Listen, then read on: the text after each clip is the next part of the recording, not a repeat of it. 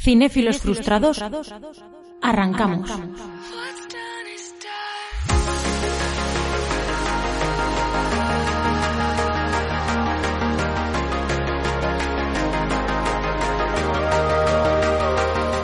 Así con acento.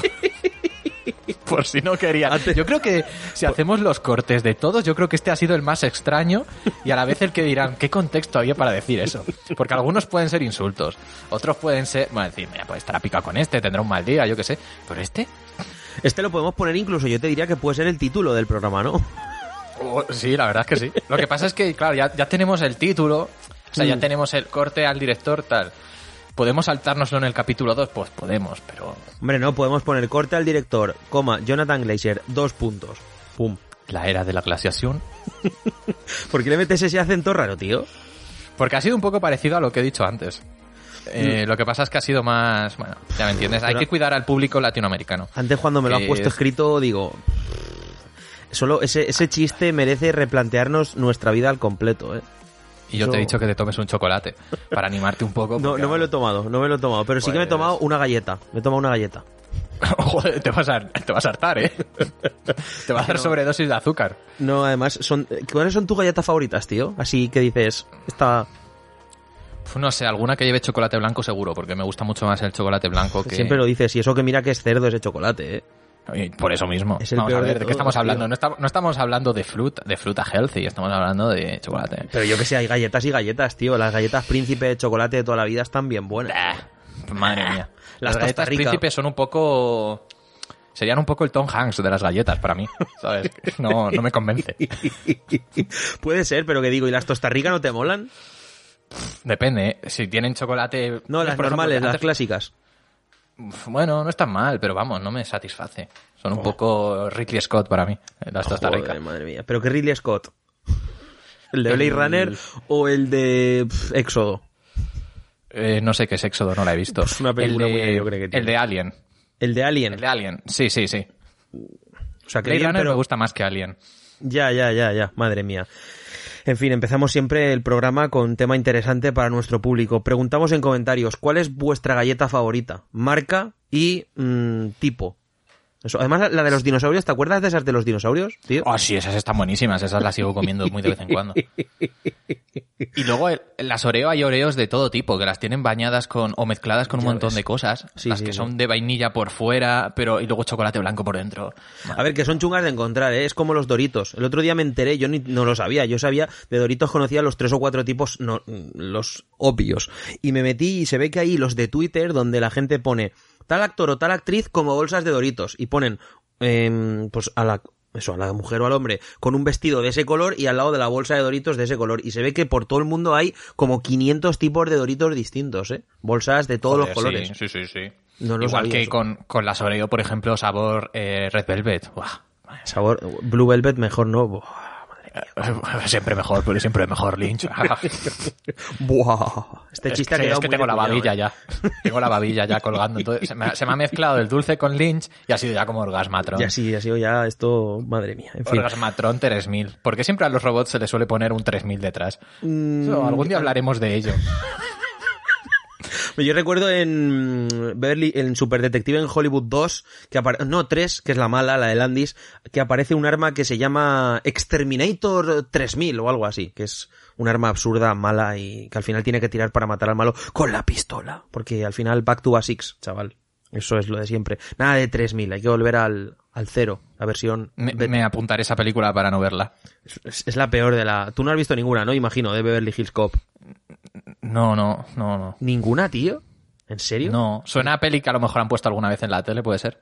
Super Detective en Hollywood estuvo nominada al Oscar, que muy poca gente, mucha gente cree que es una payasa de película, y lo es, pero estuvo nominada al Oscar la primera peli, de, a mejor guion. O sea que no... No, o sea, a mí, a mí lo de que sea una payasada me, me da igual. O sea, de hecho, algunas de mis películas favoritas para mucha gente son payasadas, pero no, no sé, nunca.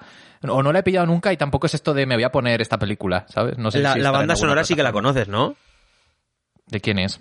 En serio, no, tío, el tema este que puso muy de moda luego Crazy Frog hace unos años, de Harold La de Faltermeyer. Popcorn. No, esa es palomitas de maíz. No, esa no. La otra, tío, la de... mm, Es que no, la- no, no la sé hacer porque es con un sintetizador. Pero es muy... Todo el mundo la conoce. Luego cuando terminemos te buscas Beverly Hills Cop. Ah, espera, creo que sé cuál es. Lo que pasa es que no me viene ahora para reproducirlo yo mejor, ¿sabes? Por vuestra salud auditiva. A ver, es algo Pero así sí, sí, como... creo que sé cuál es. Pam, pam, pam, pam, pam, pam, pam, pam, Ah, pam, claro, pam, claro, pam, claro, pam. sí. ¿Ya te suena? ¿O, Sí, sí, o te obvio, acordabas claro, desde el desde la- inicio y has hecho que no te acordabas para que yo hiciese el payaso? Por supuesto. A todo. sí, a todo. Sí a todo, ¿no? Como al final de... Cuando te metes en una página web y te pone cookies y tú aceptar todo. Y sin haber leído sí, sí. nada de las 500 Mira, páginas. qué forma más buena empezar hablando de galletas y acabar hablando de cookies. Muy bien tirado. Increíble, ¿eh? Hemos... Y ahora ya vamos al tema. Al Yo con esto yo creo ya, ya tenemos que cerrar y empezar a hablar la segunda parte de Christopher Nolan, que la habéis pedido. Madre mía, madre mía. No tendría segunda parte porque no hay más... re- Da igual, no vamos a meternos otra vez con Nolan. Bueno, a ver, David, cuenta, aunque ya está en el título y la gente sabe a qué hemos venido hoy aquí, cuenta a qué director hemos elegido y empieza a decir diciendo por qué. Si pues quieres, hemos claro. cogido un director para pasar mucho frío, porque en dos de, en dos de tres de sus películas hay mucha nieve. Eh, por supuesto, estamos hablando de la era glaciar de Jonathan Glazer, o Jonathan Glazer.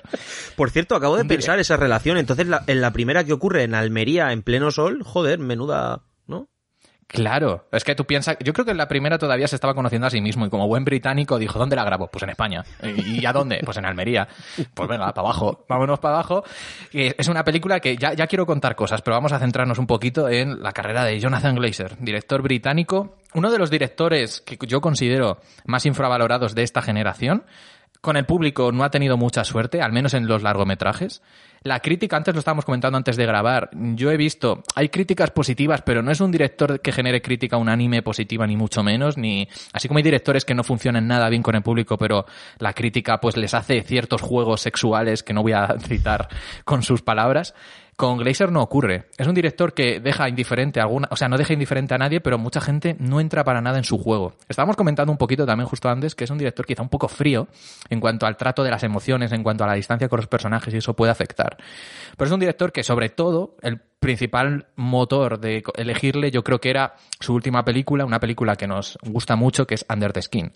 Pero por supuesto vamos a hablar de las dos películas anteriores que hizo y un poquito de cómo comienza su carrera, que comienza en el mundo del videoclip y en el mundo de eh, los spots, la publicidad y todas estas cosas que dan dinerito, Como no como tal. el cine. Jonathan Glazer. No, desde luego. Además, eh, pero para todo el mundo, ¿eh? Actores, mm, yo que sé, incluso actores de doblaje, que siempre cuentan que para hacer locuciones de publicidad están mm, mucho mejor pagadas que hacer, o sea, para que eh, lo sepa la gente, el tipo que pone la voz en un anuncio de MediaMark cobra más por ese anuncio que por doblar Misión Imposible 7. ¿Cómo te has quedado? Joder.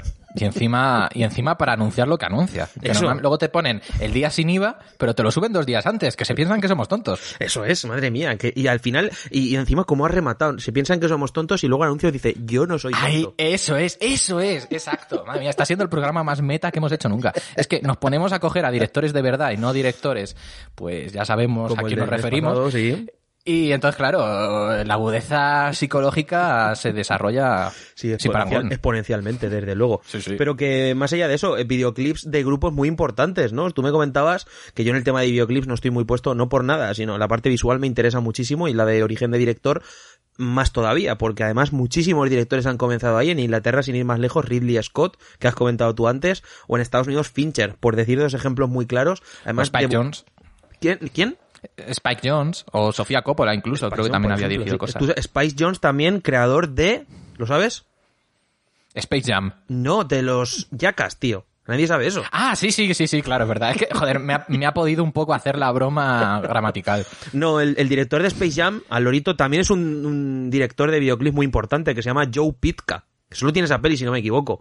Estos datos que tengo en mi cabeza súper importantes. ¿Cómo se llama el director de Space Jam? Bueno, pues Spice Jones, por cierto, ese director que hace Her, es el mismo tío que crea Jackass. O sea, A ver, en el ¿qué fondo tiene que es haber lo mismo, de esa col- cabeza, tío? O sea, es una colisión de emociones, realmente. Lo que pasa es que unas son emociones románticas y las otras son emociones puramente animales. Sí, o sea, es- la estampida de Jackass 2 al comienzo, cuando todos son perseguidos por vacas por, el- por la ciudad, viene a ser un poco la estampida emocional de Joaquin Phoenix en, en Her. Sí, cuando va modo. corriendo y se cae, ¿no? Cuando se da cuenta de que ya de que ha ido una especie de que ya no está la voz ahí y va corriendo por la ciudad buscando dónde está, dónde estás y se tropieza, se cae, es un poco no ese Es momento. un poco.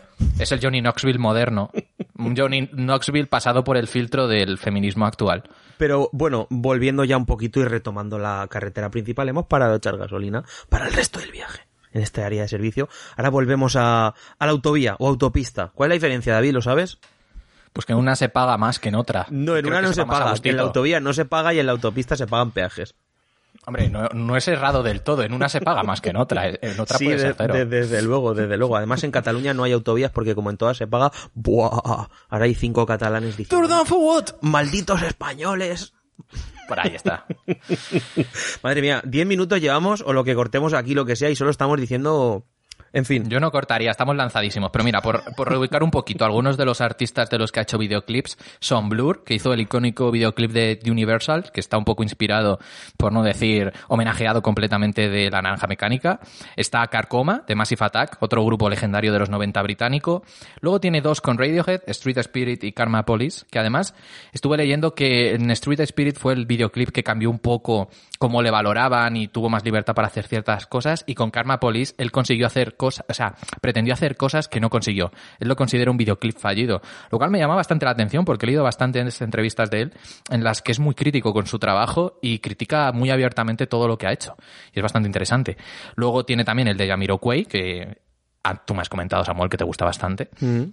Me O quizás es el que más te ¿eh? gusta. Es que, pero porque cómo utiliza eh, la cinética en el propio, en el espacio, o sea, me parece que es eh, puro cine. O sea, ese tipo de, eso no se puede hacer de otra manera. O sea, es ese tipo de, y cómo utiliza los, bueno, en fin, da igual, el morphing, me, me gusta muchísimo ciertas cosas de ese videoclip, muchísimo. Es de los videoclips que más me han gustado, que yo he visto en mucho tiempo. Y no, es que no lo había visto, me lo, lo he visto para preparar el podcast y me he visto todos o prácticamente todos los videoclips comerciales también. Y muy, pero bueno, continúa, continúa, no te corto, sigue con tu... No, tiene, tiene alguno también con Nick Cave en The Bad Seeds. Y Casi el que nada, él ¿eh? considera el, el que, el, que, el que él considera el mejor de todos los que ha hecho es el de Rabbit in, the, in Your Headlights de Uncle, que según comenta, en ese videoclip consiguió poner en práctica lo que quería haber hecho en Karma Police de Radiohead que no consiguió, que era ser muy minimalista con la cámara, pero a pesar de ser minimalista, conseguir transmitir algún tipo de emoción o idea. Él considera que en Karma Police no consiguió eso.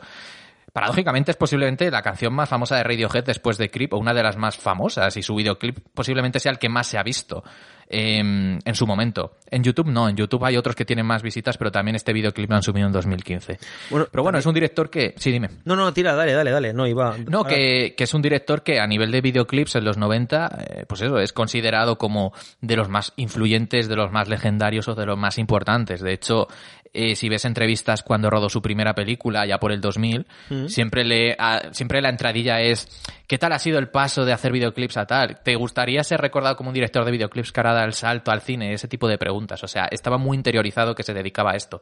No, es como esta persona que a lo mejor ha hecho uno y luego hace una película, sino que estaba muy eh, Sí, sí. valorado. de Como, como mundo. Bayona, ¿no? Con los videoclips de Camela. Cuando pasó a. ¿Sabías eso? Sí, sí, pero vamos, no, eh, ya entiendo, sí. Era. Ahí sí. sí. No, y a día de hoy te- todavía cuando le preguntan, él todavía no se define muy. muy como- no, no- no termina de definirse a sí mismo como un cineasta, ¿eh? O sea, todavía solo ha hecho tres películas, claro, tiene muchísimos más cortos y entre película y película se ha ido haciendo muchísimos, eh, tiene un montón de videoclips, entonces todavía no termina de verse a sí mismo como un cineasta. Es como lo mismo que le pasa, por ejemplo, a Carpenter, que él se define más como músico, o, o Lynch, el propio Lynch, que mm, él sabe que su principal eh, motivo por el que es conocido es, es el cine, ¿no? Pero también se define a sí mismo como escultor o músico. Entonces, mm, es un poco, en algunos casos sí que es cierto que es una butad, ¿no? Que lo hacen un poquito por, lo de Carpenter, por ejemplo, no tiene ningún sentido, que él mismo se considera a sí mismo músico por encima de director de cine o cineasta no, no tiene ningún sentido, ahí se ve la influencia musical que ha tenido y o, o- o los discos, tú escuchas los discos de Carpenter y son inaudibles más allá de la, de la, de que te evoque visualmente lo que has visto, ¿no? Yo estuve No estoy de acuerdo, pero sigamos. a ti, ¿no? Con Carpenter, ¿no? Yo es que encima he visto a Carpenter en directo y me pareció una pasada. O sea, tiene, tiene, no toda su música es como la describes, ¿eh? Y, y de hecho, la mayoría de, de los temas que... Bueno, fue una mezcla, fue una mezcla de música de sus películas compuesta por él y música que era de sus discos y me pareció, me pareció brillante. A mí, de hecho, me gusta más como músico que como director. Aunque también he de decir que tengo que ver más cosas de Carpenter. Lo que he visto no me ha vuelto loco. A ver, Pero como músico sí me gusta. Si, si, no digo lo contrario, pero realmente Carpenter, por lo que es conocido, es por su labor como director. Sí, por supuesto. Es sí, sí, sí, es, director y hace música. Fundamental para entender el cine de género en el que él participa, evidentemente, eh, género de terror principalmente, pues desde los años 70 hacia adelante, es que es fundamental y de hecho todo el cine de terror post-Halloween y demás, es que tú ves las influencias hasta el día de hoy solo en cosas como la iluminación. Es un director casi fundacional, seminal en muchas cosas, inventales láser, etcétera, prácticamente. Entonces, un director que tiene ese peso en la industria y, y que generalmente a nivel comercial, por ejemplo, ya que, mira, por hacer un, una, un exo de unión con, con Glazer, tampoco ha funcionado nunca muy bien a nivel de público. Ninguna película suya, más allá de Halloween, nunca ha tenido suerte comercial en ese sentido. Entonces, pero más allá de eso, su, su relevancia es como director, ¿no? Entonces, a Glazer, porque es a lo que estamos, Mm, le ocurre un poquito lo mismo. Él no, no, termina de definirse a sí mismo. Cuando le preguntan en entrevistas si se considera ya a partir de Under the Skin, que es su última película de 2013, apenas tiene tres pelis, 2003, 2000, o sea, 2003, 2000, 2006, 2013. Tres películas. 2004. ¿2004 es? Sí, sí, sí. Eh, Birth, estás, cierto, cierto, sí, 2004, cierto. En 20 años ha hecho tres películas, o sea, tanto como un cineasta eh, a este ritmo ya tiene una edad, tendrá alrededor de 55 años. A este ritmo es que va a acabar su carrera con cinco o seis películas. Bien es cierto que en 2021 tiene una peli proyectada, pero pero veremos con toda esta situación cómo se da. Pero más allá de eso, lo que te digo, tío, que todo esto por lo que decías tú de que él, cuando le preguntaban por el paso del videoclip al cine y demás, yo creo que hasta cierto punto él sigue pensando en sí mismo como un, como una, como un director de videoclips o de, o de cortos, porque en el fondo los videoclips son cortos, ¿no? Entonces, no sé, el largometraje solo tiene tres y en el fondo tú notas mucha influencia de todo lo que viene eh, anteriormente. No creo que haya una ruptura en su cine de cuando él pasa de hacer videoclips o hacer eh, anuncios a su cine. No creo que haya ese cambio que sí que ves en muchos directores como Fincher, por ejemplo, que ves mm, un giro radical en su carrera. Pero oye, mmm, ¿Cómo lo ves tú? No sé. Que... Yo sé que yo sí que veo un gran cambio. De hecho, a ver, hay evolución, pero una cosa es la evolución. Yo me refiero, hay evolución evidente. No me refiero a eso. Yo me refiero a un cambio en cuanto a su manera de entender mm, la, el uso. Yo es que en una entrevista que he leído de él hace hace nada, él comentaba que a él hacer videoclips no no es algo que le satisfaga, satisfaz, y empezamos otra vez con el mítico debate, no es algo que le haga sentir bien, porque, porque, mm, claro, suelen ser cosas de encargo, y aunque él ha tenido más libertad que otra gente, según comenta, no es como construir de cero una película. una cosa que me llama mucho la atención es que cuando estaba rodando Sexy Beast ya tenía en mente Under the Skin. Estamos hablando de 2000, del 2000. O sea, que Under the Skin en 2001 era un proyecto que quería hacer. Hombre, que está basado en un libro, por cierto. no sé si lo sabía. Sí, Yo no lo sabía. Y que Birth la estaba escribiendo, que de hecho se iba a llamar Rebirth. Y... Y él comentaba que, le que disfrutaba del proceso de escritura y que le gustaba esto de verdad, pero que claro, que ha tenido varios momentos no ha tenido facilidades a la hora de desarrollar estos proyectos y levantarlos, que por ejemplo, después de acabar Birth estuvo un año agotadísimo y que decía que, le afectó bastante. Yo creo que no funcionó todo lo bien que él esperaba esta película mm. y él comentaba literalmente que le hizo perder un poco de la seguridad y confianza en cómo mm. afrontar sus próximos proyectos. Eso le pasa a no, que te iba a decir, a Fincher, por ejemplo, le, pasó algo muy similar. Cuando él se pasó del videoclip al cine, su primera peli, no sé si sabes que es Alien 3. Y él siempre comenta que es, sí, su primera peli es la secuela de Aliens. De hecho, la, la saga de Alien siempre ha tenido un gran director detrás.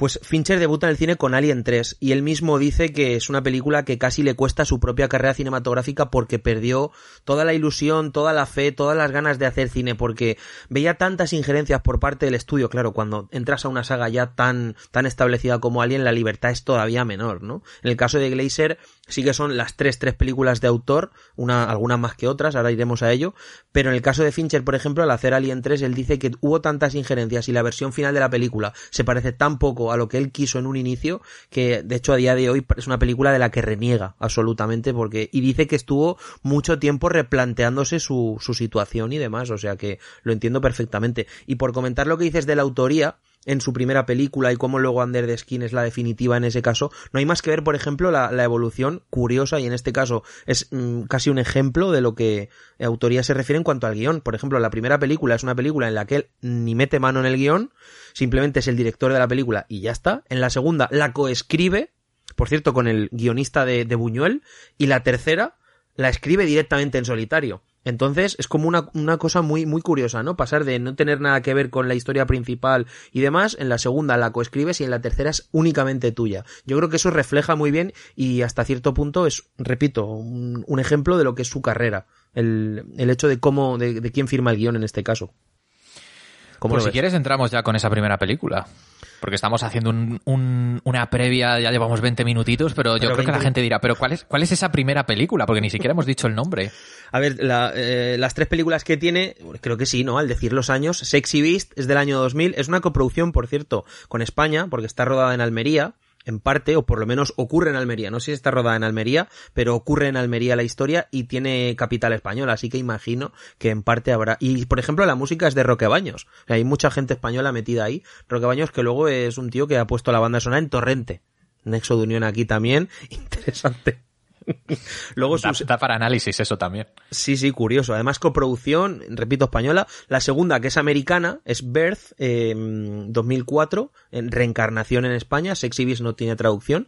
Con Nicole Kidman y demás, reencarnación. Y luego en 2013, Under the Skin con Scarlett Johansson, que en España, por cierto, no se había distribuido oficialmente hasta este año. Que también es uno de los motivos por los que hemos traído al director al canal. Pues sí, un director que ya te digo, eh, hay gente que no le soporta. Yo tengo a ciertos conocidos, que no voy a decir sus nombres porque no queden en evidencia, de este proyecto Cinefilos Frustrados, que la tienen votada con un 2, Under the Skin. ¿Con un 2? Un 2. Mientras tanto le ponen un 10 a Digimonova. o te meten cuatro pelis de Medem en el top de los, de los 90, ¿no? bueno, bueno, eh, al final. En fin, bueno, empezamos con Sexy, Beast. ¿Mm? ¿Cómo, ¿Cómo, vendería Sexy Beast? Yo, yo diría una, una peli de mafiosos que, que bebe en San Miguel.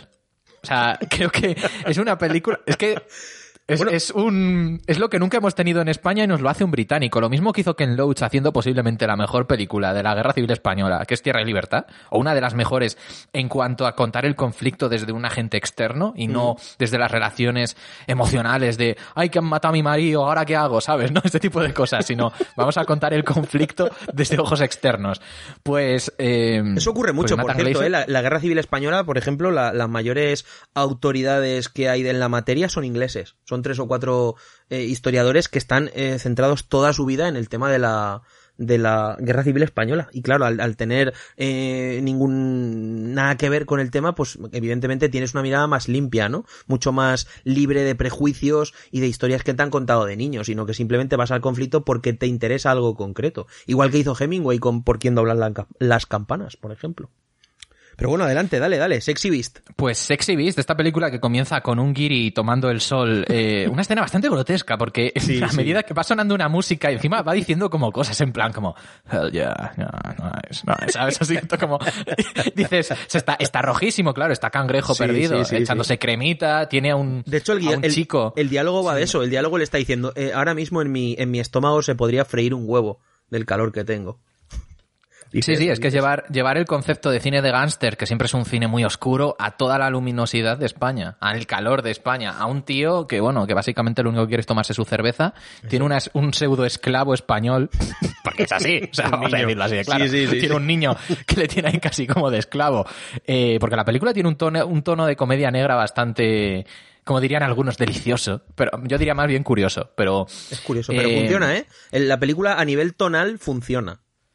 Sí, sí, y que bueno, digamos que esa tranquilidad, esa vida idílica de este tipo que no sabemos quién es, al que conocemos a su mujer, que también es todo como mucha tranquilidad, vive en una casa de puta madre con una piscina, todo es interrumpido por una especie vamos a decir, roca gigante, realmente es una roca, no sabemos de dónde viene, gigante, que cae encima de, la piscina, que es preveniendo un poco el acontecimiento que va a venir, que va a cambiar esa eso es, tranquilidad, esa primera que va a romper esa tranquilidad. Que en las tres películas que tiene, por cierto, los prólogos, eh, como siempre decimos, son en ese sentido, no tanto a nivel literal, sino metafórico, sirven mucho como de resumen de lo que va a venir después, o sea, en las tres películas.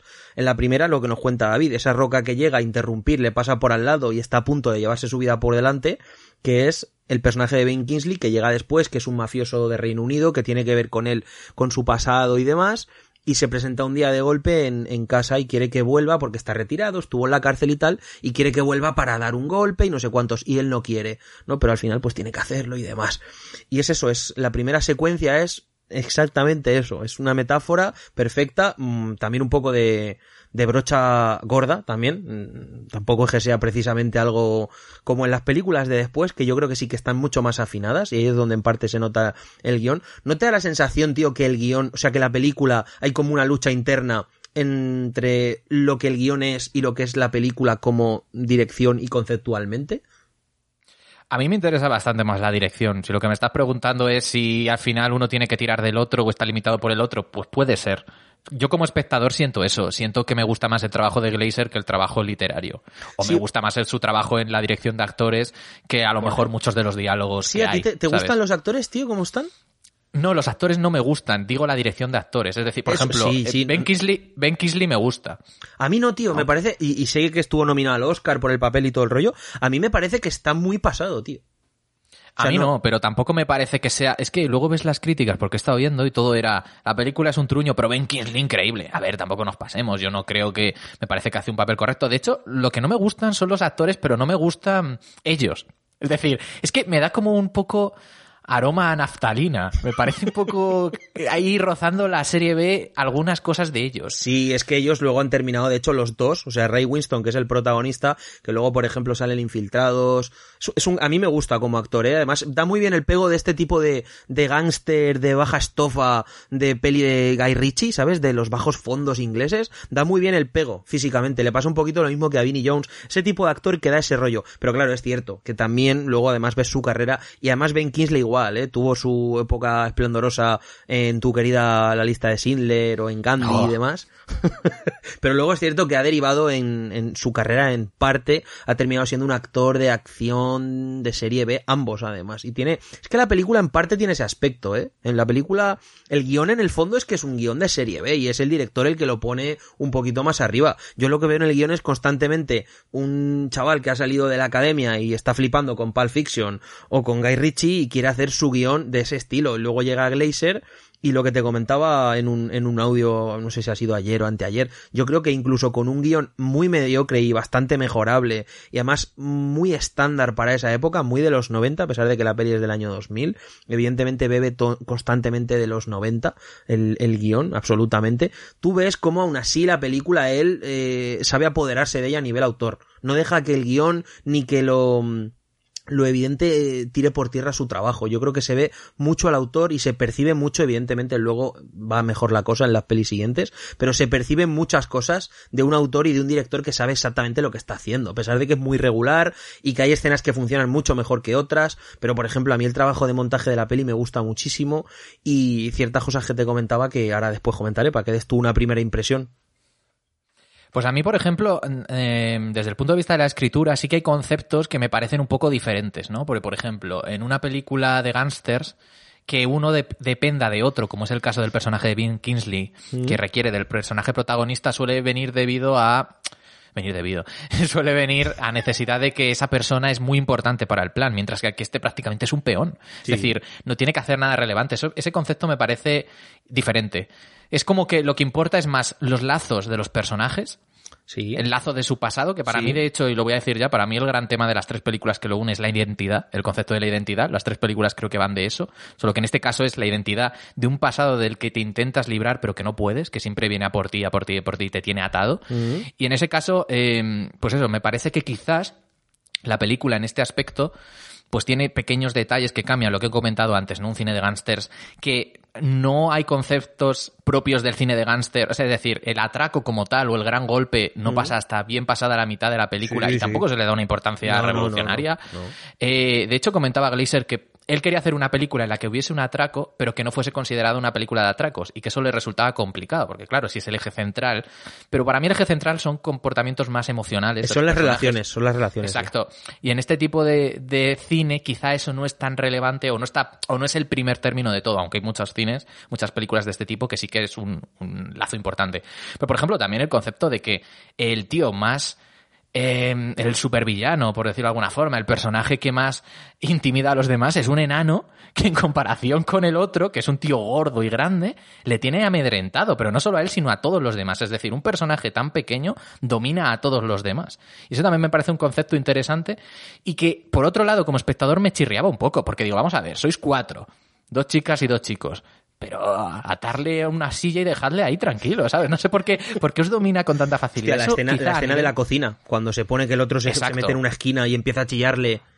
Exacto, sí, sí, fue en esa escena además que también lo pensé, dices, vamos a ver, si tú has sido un super gánster en el pasado o has hecho cosas relacionadas con este mundo, ¿por qué eres tan débil? Quizá puedes pensar, claro, eres tan débil porque te has enamorado de tu mujer, todo eso está desarrollado. Y además era actriz porno.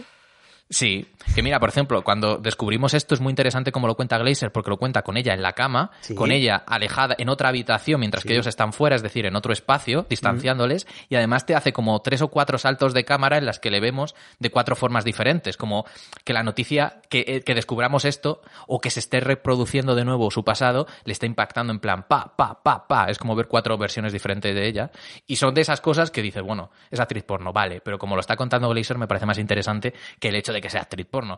Que de hecho, por ejemplo, otra cosa que no entiendo en el, en, en el guion es que mm. se le dé tanta importancia a que el personaje de Ben Kingsley se haya acostado con la otra con chica. La, con la mujer del claro, amigo, porque, que tiene, que tiene eso de por qué no se puede enterar el otro personaje si pasó hace tres años. Tampoco se ha dado a entender que, sean una, que sea una relación de hace muchísimo tiempo. No, pero muchas veces lo que ocurre es que el personaje, por ejemplo, el momento en el que está mm, en el baño meando y mea afuera a propósito, yo creo que eh, en ese momento es cuando te están dibujando al personaje. La escena que tú dices se da cuando el personaje apenas lleva en pantalla 10 minutos, por decir algo, ¿no? Lo han presentado, todo el rollo y demás.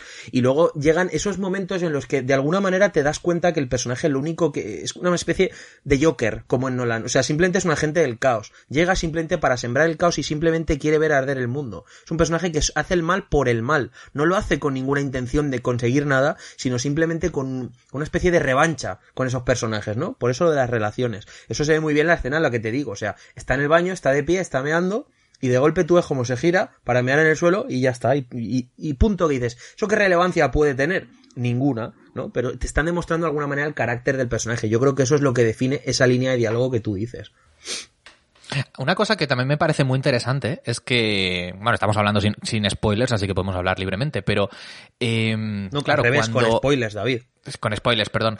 Cuando estamos llegando a mitad de la película y viene ese momento en el que una de las mujeres coge un arma y la apunta al personaje, ahí mediante el montaje salta a unos acontecimientos que vienen mucho más adelante. Es decir, hay momentos que por cómo están rodados creo que generan la tensión que buscan y entonces, claro, tú piensas, a ver, no le van a matar, es el personaje central de la película, aunque no es el protagonista, es el motor que está moviendo a todos los demás, estamos en mitad de la película, ¿dónde va a ir esto? Bueno, realmente es el minuto 50 por ahí de una peli de hora y 20, ¿eh?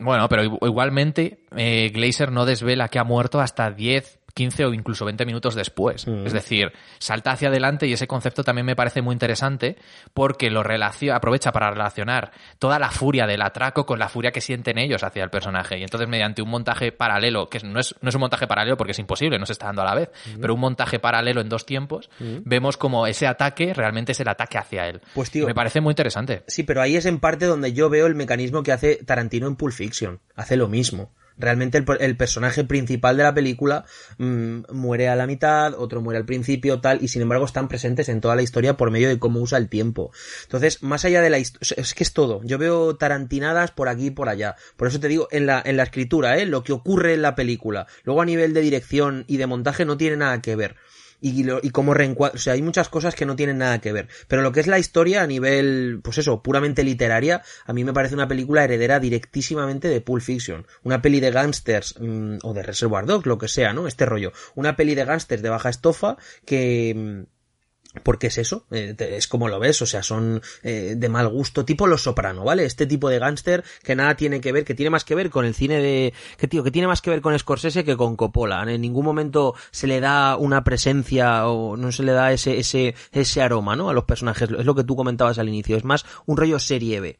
Pues yo creo que tiene más que ver con eso Es decir, mucho más que ver el tema tarantina, tarantiniano, naniano, que diría aquel, con... Pero bueno, en la dirección yo creo que lo soluciona, por eso te digo que me interesaba el trabajo del montaje, por cómo dentro de una misma secuencia, no tanto lo que ocurre a nivel general en la película, que eso sí que considero que tiene más que ver con esto que ocurre en los 90, eh, repito, herederos directos de Pulp Fiction, sino más con cómo se comporta Glazer con la cámara dentro de, la misma secuencia, sin que haya esos saltos narrativos. A mí me interesa mucho, por ejemplo, lo que tú decías antes de la, la mujer en la cama, por ejemplo, ¿no? Todos esos saltos de cámara que hay donde ves cuatro planos diferentes y a través del montaje, pues, etcétera. Pues esto me gusta muchísimo, por ejemplo, te lo comentaba también en la primera escena de, de la cuando están cenando y le, le comenta la mujer al protagonista que va a venir Don Logan, creo que se llama, ¿no? El personaje de Ben Kingsley. Pues toda esa secuencia le imprime una le imprime un, un, ritmo y le imprime una, una atmósfera en, solo con primeros planos. O sea, pero te das cuenta algo que luego hace hacen las siguientes películas también de un modo muy similar. Pero con un montaje rapidísimo que poco tiene que ver con el resto de, de parte de la historia. O sea, tú ves como generalmente, por cierto, esto también muy Lynch, él no hace cosas raras con la cámara. Es más conceptualmente, tipo Under Skin o en Birth con el uso apagado, casi monocromático y demás es cómo se genera todo ese ambiente. Pero con la cámara, no sé si estarás de acuerdo aquí, yo creo que no hace absolutamente nada extraño, lo lleva todo a, a, lo, a lo, sencillo. Pero es en el montaje donde él... Mmm, por eso no sé hasta qué punto hay planificación real en ciertas secuencias de la película o la película en parte se soluciona mucho o, se lleva a este tipo de construcción más en, la sala de montaje en postproducción, que eso también, por cierto, es propio de un, director que está debutando, ¿no? Pero en ese tipo de secuencias donde tú ves cómo salta de una cara a la otra, donde en ningún momento se está, se está dando relevancia o utilizando el espacio alrededor, sino que se está centrando en los personajes. Además, en, no, en ninguna de las tres pelis, por cierto, utiliza mmm, eh, o sea, todas están rodadas en 1.78 o 1.85. En ningún momento hace 2.35 ni rollos similares. Se centra mucho en la, en lo principal, en los personajes. No quiere que nada te distraiga. Y eso se ve en estas secuencias mucho. No le gusta nada eh, hacer planos, ese tipo de secuencias se puede hacer mucho con la cámara haciendo un traveling circular, etcétera. Y él en ningún momento hace eso. Constantemente está primer plano, primer plano, primer plano, primer plano. Y además casi de Sergio Leone, con un uso de la música muy concreto, y eso me interesa muchísimo, porque le imprime a una secuencia que podría ser de Antena 3 una, un, un, un ritmo y una... Tío, que por momentos es... Eh, una, es que no me sale ahora la palabra. Pero bueno, eh, le imprime a la secuencia un ritmo y una característica muy, muy concreta y hace que la secuencia tenga algo casi... Mmm, no sé las palabras, David, no me salen ahora mismo. Entonces, eh, pero se entiende por dónde voy. Sí, se está entendiendo, da igual la palabra. No es que no nada. me sale, estoy buscándola todo el rato y dando vueltas sobre lo mismo porque no me sale la palabra que quiero utilizar. Pero que le da a la secuencia casi un, un concepto concreto. Es decir, no hace que la secuencia sea algo, mmm, vamos a decir, dentro de una historia en la que tiene el, el mismo ritmo de la historia, sino que le da a la secuencia una entidad concreta, ¿sabes? Hace que en ese momento tú te, de, te des cuenta que la está diferenciando de, la secuencia que te venía antes o la que te viene después exactamente por cómo utiliza el montaje de un modo distinto. En las anteriores y en las que vienen después es más clásico, es más normal, con un corte, tal, no sé cuántos. Sin embargo, en esta utiliza un montaje eh, interno mucho más eh, consciente y de una manera mucho más eh, analítica, más rápida, más, fum, un corte más, más rápido. Mira, leí en una entrevista que él decía que para él la película, en, en cuanto a la forma de grabarla con la uh -huh. cámara, él se había planteado que tuviese tres partes, que la primera parte, que es más, viene a ser un poco el prólogo, uh -huh. esté contada de una forma un poco cutre, dice literalmente cutre, como si el tipo eh, estuviese grabando un vídeo de, de, sí mismo, ¿no? De sus sí. vacaciones, toda la parte de la roca. Que la segunda parte, que es cuando viene toda la presión, sea todo más estático, más angustioso, menos Su, movimiento, suele más cerrado. Estático, suele ser estático en general, ¿eh? Mueve, no mueve demasiado sí, sí. la cámara. Él dijo que hasta que no se va a Londres, que es donde es el atraco, mm. es cuando realmente ahí se libera un poco con la cámara, porque el personaje también está liberado y entonces hay más movimientos y más... Eh, casi un poco lo segmentaba él.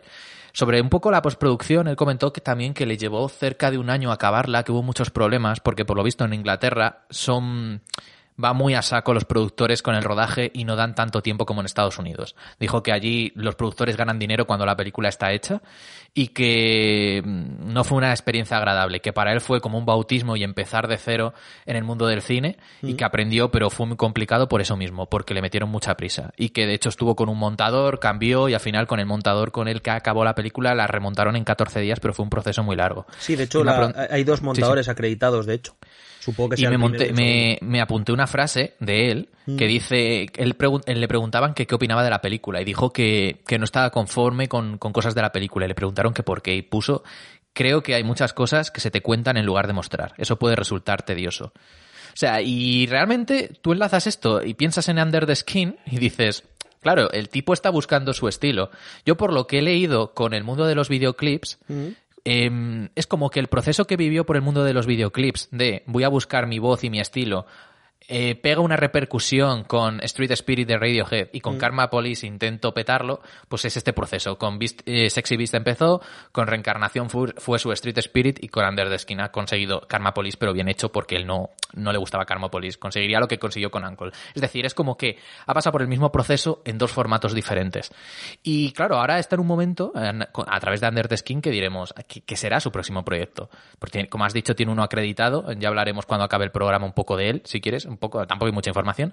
Pero en Sexy Beast, yo es lo que te decía, tengo un poco relación amor-odio en el sentido de que hay cosas que me gustan. Por ejemplo, hay un plano casi al final de la película, que la parte final de la película a nivel atmosférico es quizá la que más me gusta, porque es muy oscuro. Sobre todo cuando va en el coche con este tipo, dices, ¿qué, está, qué va a pasar aquí? Sabes que no va a pasar nada revolucionario. por cierto, el actor. Hmm. Sabes que no va a pasar nada grave por el tono de la película o, o lo intuyes. Pero esa mm, esa sensación de, estar todo contaminado y demás me gusta mucho. Y de hecho hay un plano que decías antes que no hace nada raro con la cámara, que estoy totalmente de acuerdo, son cosas mm, bastante normales, pero sí que hay un plano que me llamó mucho la atención, que da la impresión que tiene la cámara pegada en la puerta del coche desde fuera. Mm. Entonces, ese personaje, el mafioso, sale del coche vemos como la puerta se abre y el mafioso desaparece del plano mientras que el protagonista sigue en el plano, pero al estar en la puerta, cuando la puerta se cierra, la, la cámara vuelve hacia el personaje principal y claro, pega un bote bestial es del, del cierre de la puerta. Y me parece una forma muy interesante de contar cómo esos dos personajes que están juntos se separan y algo bastante grande que va a venir, que como vemos es que este personaje asesina a otro, mm. le impacta. O sea, una anticipación igual que lo de la roca. Y ese plano me gustó mucho, es de los que tengo aquí apuntados, dije el plano del, de, de la puerta.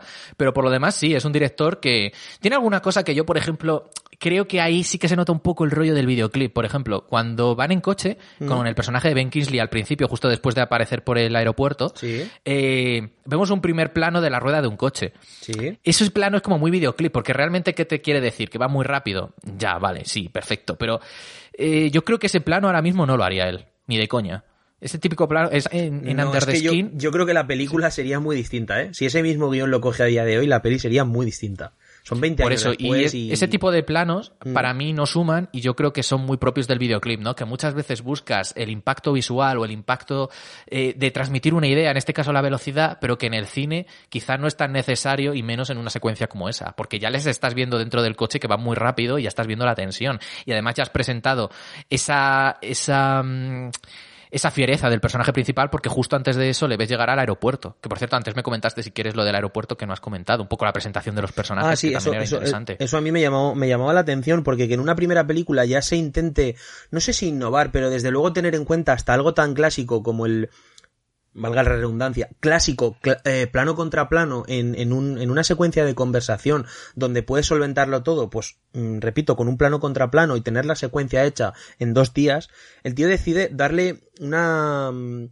marcar una diferencia en cómo empieza una secuencia y cómo la acaba. Es decir, si nos fijamos, cómo nos presenta el primer personaje en la primera secuencia de la película, es lo que tú has comentado, ¿no? Cuando estaba tomando el sol, de frente, absolutamente, prácticamente desnudo, tomando el sol, y de frente, ¿no? Como no, como no escondiendo nada, ¿no? Como absolutamente liberado de, una situación y de frente. Y cómo nos presenta el personaje mm, contrario, al personaje de Vin Kingsley, cuando llega al aeropuerto es lo contrario, es de espaldas. Y entonces cómo luego respeta eso a lo largo de toda la película y cómo cada secuencia en la que los dos personajes se encuentran va a ser fundamental cómo empieza la secuencia, si con la espalda de uno o con la cara del otro, para saber cuál va a ser el personaje que va a llevar más la fuerza en esa secuencia concreta o quién va a llevar más lo que tú comentabas antes siempre, ¿no? Que se enseñan en las escuelas de cine pequeñas eh, pequeños, no sé si tropos, no sé cómo decirlo, pequeñas tonterías que te indican quién es el personaje central de la secuencia, como el el doble encuadre, los eh, qué personaje entra primero por una puerta, eh, ese tipo de cosas, ¿no? O generalmente suele ser un doble encuadre en el que tú dentro del propio encuadre de la cámara haya un encuadre dentro de la propia imagen donde el personaje se sitúe en un marco concreto o separado del resto de personajes simplemente a través de la arquitectura de la imagen y como aquí eh, en algo tan sencillo como en una conversación decir oye pues tengo un personaje y otro puedo darle eh, más personalidad, más presencia, más eh, darle más peso en la secuencia a través de solamente la presentación, decidir tener un primer personaje que lo presento de cara y otro que lo presento de espaldas y respetar esa eh, ortografía cinematográfica durante toda la película. Y si nos fijamos en cada secuencia, se respeta. Y en cada secuencia te está prediciendo, por tanto, si tú ves que empieza con uno, sabes que ese personaje eh, o va a hacer un monólogo, o va a tener más relevancia que el otro, o va a ser el personaje que marque el peso dramático de la secuencia, o que su decisión o su carácter sea el que lleve la secuencia hacia adelante, o si te presenta de espaldas al otro, va a ser el otro. Y eso me parece que ya intentar mm, marcar una diferencia en secuencias tan sencillas ya te hace, ojo, que este director mmm, no viene a pasearse aquí. Quiere hacer algo y quiere hacer algo distinto. Sí, es que es la, sensación que te da con este director y cuando ves sus entrevistas o las escuchas o las lees, eh, te da esa impresión aún más, que es un tipo que es muy culto en lo, en lo cinematográfico, en, en sus referentes y que todo lo que hace está bastante pensado y razonado. Y hay cosas muy sorprendentes, que cuando lleguemos a Under the Skin, sobre todo, que me parece su película más sorprendente, lo veremos. Pero Sexy Beast, para ser un debut, me parece sí. un debut visualmente muy interesante. Sí. Sin que me enamore, sin que sea una película que me encante. Es una película de la que se pueden sacar muchas cosas y que dices lo que has dicho tú. O sea, estoy totalmente de acuerdo. Este tipo tiene cosas interesantes que decir por su forma de decirlas.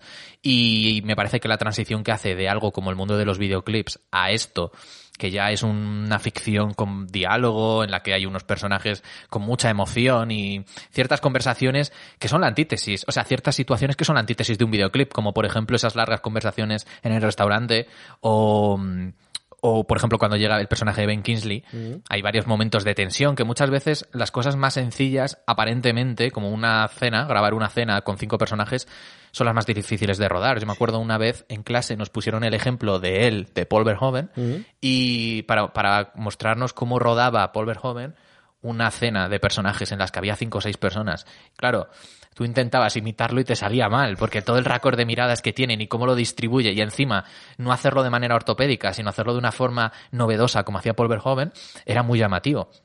Y muchas veces este tipo de cosas yo creo que es donde más puedes pinchar o donde más miedo te daría si vienes de hacer un cine en el que no tienes que tener una correlatividad espacial ni mucho menos, porque una imagen puede venir de otra que no tiene nada que ver y fusionarse mediante la música que siempre unifica todo. Eso. Y puedes estar construyendo en base a una idea o a un concepto o a un sentimiento y no tanto a la coherencia de tengo que trabajar con personajes, que es lo más difícil y Eso, es el motor un poco del cine. En los videoclips. Entonces, exacto, sí, sí. Es lo que se iba a decir, que los videoclips precisamente se ve eso, ¿no? Como una imagen da lugar a la siguiente por ideas más abstractas. Mientras que en el cine, pues evidentemente, como tienes que mantener la narración, pues ahí sí, totalmente de acuerdo, nada, nada que aportar ahí. Yo te iba a decir que cuando solo el hecho ya, esto que comentabas, ¿no? Por ir cerrando ya con esta peli además, porque si no se nos va a hacer eterno y pasamos ya a la siguiente si quieres, pero por cerrar con, con una idea que, con la que en parte empezaba a hablar de esta peli, eso que decías tú de, eso que comentábamos ahora, ¿no? De este director tiene algo que decir. Ya te das cuenta solo con el hecho que comentaba yo que el guion a mi juicio, va por un lado y él va por el otro. Y un guion que a priori pide un tipo de narrativa y que pide un tipo de imagen y que pide ser contado de cierta manera, ¿cómo te das cuenta que él no va a eso? Él no juega exactamente a lo que pide el guion, sino que él tiene un guion con el que trabajar y aquí es donde te das cuenta cuando mucha gente dice, oye, mm, ¿qué te parece más autoral? ¿Un director que escribe el guion o un director que monta? O que le interesa el sonido, o ciertas cosas que son más técnicas, ¿no? O lo que sea. Y aquí es donde te das cuenta de eso. Ahí te das cuenta que el guion es una base sobre la que trabajar, pero que lo realmente relevante es lo que hace el director después con él. Porque un, un, como decía Vigo Mortensen a raíz de su peli, un guion brillante en manos de un director mediocre va a ser una película mediocre en el mejor de los casos, y un guion del montón con un director que sabe qué hacer con él puede ser una grandísima película. Pues eso es lo que se percibe aquí, que el guion está intentando hablar de algo y está contando algo, y lo cuenta, la película no, no, no, no pasa de ese guion, no, no lo deja a un lado y va a lo suyo, porque eso muchas veces también puede ocurrir. Cuando tú intentas ser más el director que llevas dentro y dejas todo eso a un lado, pues tener un ataque de director y que la película al final pues sea un pastiche, ¿no? Entre lo que te quiere contar uno y lo que te quiere contar otro, que muchas veces lo percibes, ¿no? Esa lucha entre el guion y el director y la dirección. En este caso no se percibe esa, ese pastiche, sino que está todo muy bien emparentado, pero a su vez tú te das cuenta que la película a nivel literario y narrativo pide ir por un lado y sin embargo el director no va a lo sencillo, no juega a lo que está en ese momento y a lo que se supone que debes hacer con él, sino que aquí y allá intenta, como tú decías, en esas secuencias donde a lo mejor es más difícil innovar, precisamente eh, intenta dejar un poco su firma ahí y su rúbrica para que veas que hay alguien que te está diciendo algo aparte de lo que literalmente te está contando en la película. Pues por mi parte cerramos. Si alguno tiene curiosidad por ver Sexy Beast, eh, está en Filmin ahora mismo. Creo que es la única plataforma en España que la tiene, pero echadle un ojo porque además no es muy larga, son 85 minutos o así. Y, y, vais a poder ver, pues lo que he dicho, gángsters que viven en San Miguel y Ben Kingsley diciendo que le han acusado, eh, que le han acosado sexualmente en un avión, que eso siempre está bien. Esa escena es graciosa, ¿eh? Es cuando te das cuenta sí, de puta que es. Yo la vería, por cierto, ya como consejo, como última, como algo ya de completismo. No, no es una película que Mm, tenga mayor interés, por lo menos a mi juicio, a no ser que ya hayas visto sus otras dos películas y de verdad te interese, que es donde está el interés real en las otras dos pelis. Y aquí yo, en lo personal, no sé tú si estás de acuerdo, pero creo que es más por completismo de tener la obra completa de, de Glazer vista. Bueno, depende. Eh, yo creo que es más interesante, obviamente. Sobre todo si eres una persona que te gusta mucho una de las otras dos, en este caso, en mi caso, Under the Skin. Pero bueno, creo que es una película que aun el que se acerque el que se acerque por curiosidad, yo creo que va a encontrar una película diferente. A lo mejor le deja frío, no le gusta o no le enamora, pero al menos tiene, tiene cosas que son un poco diferentes, aunque sea ese, ese, aroma de Almería. Y, y, es, y, es, y, no hemos comentado, y el conejo, por favor, el conejo este que aparece en un sueño, como otra oh. anticipación. Sí. ¿No te recuerdas el de Donnie Darko, tío? Nah, este es mucho más fiero. El de Donnie Darko no, digo, es... digo a nivel de diseño. O sea, este No, no, por eso, por eso. No, no, este a mí no mucho. Que, que, ¿Ves? Pero por ejemplo, ese, eso del conejo, hay gente que dice, está muy bien una parte onírica. A mí me parece que eso necesita mucho más desarrollo para que a mí me guste. Es decir, aparece una vez en un sueño, y al luego vemos mm. la mano. No, y hay un momento en el que el personaje, el personaje mafioso del final se acerca a hablar cuando está en el restaurante y vemos la mano del conejo, como si fuese él. En cierto modo está anticipando el peligro. Y luego al final, como el peligro ha quedado enterrado junto al personaje Ben Kingsley. Pero para mí, para que eso tuviera más efecto, creo que tendría que tener más desarrollo. Aparece, pues eso, muy pocas veces y demás. la primera, Pero bueno, la primera vez que aparece cuando están en el desierto, que está comiendo solo. Sí, en, un, en un sueño los calamaris. Eso es.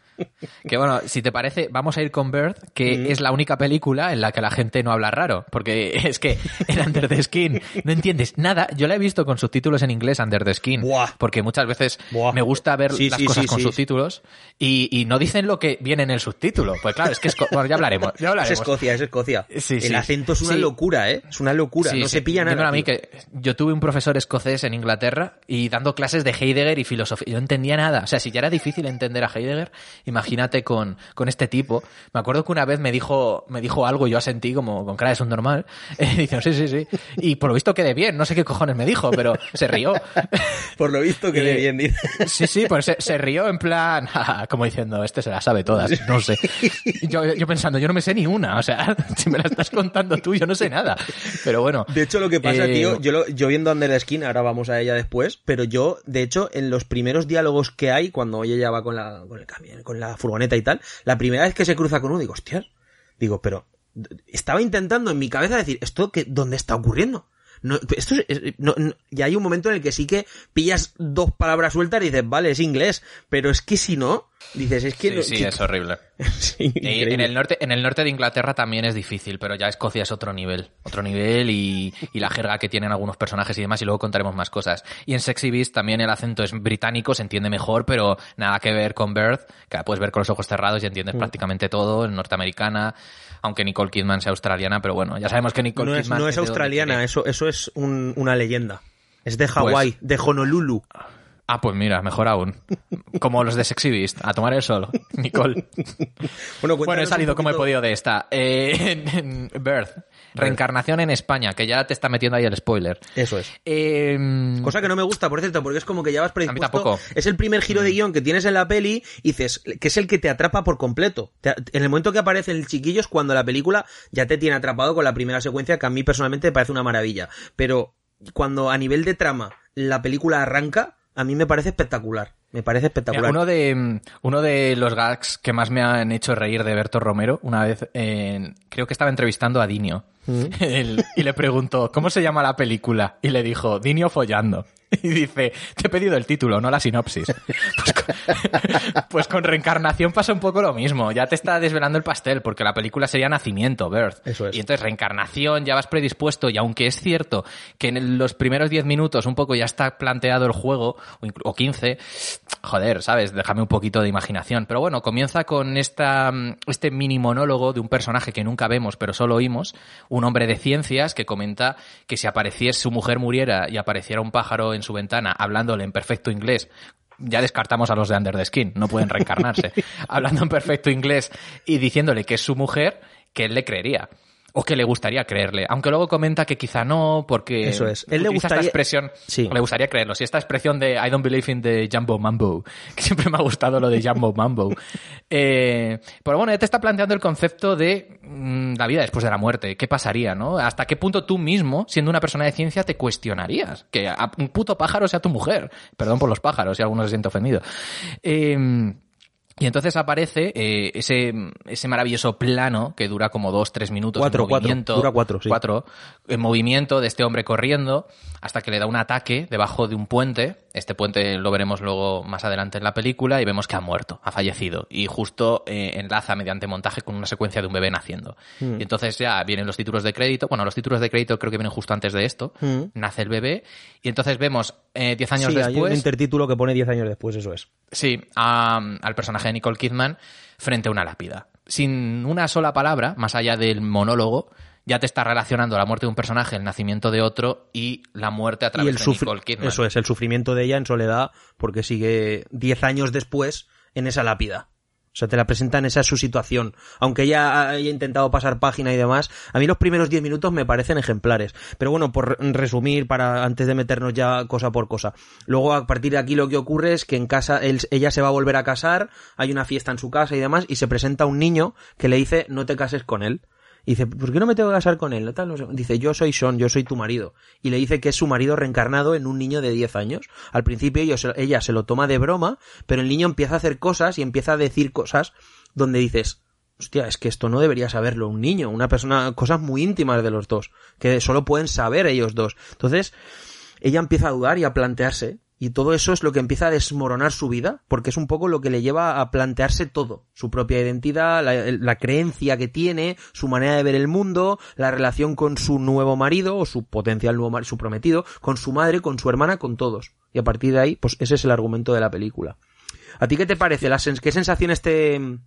Así en primera instancia, antes de meternos ya a lo concreto. Pues eh, lo que te comenté por privado, a mí me estaba gustando atmosféricamente bastante, la música me encanta y ya entrar con esa música que es como muy inocente pero a la vez dolorosa, mientras eh, conocemos la historia de este personaje, el dolor de este personaje, que lo, que lo ves, que, que las personas que le rodean, pese a que le quieren, notas que hay una distancia. Luego aparece este conflicto de la reencarnación que me parece interesantísimo.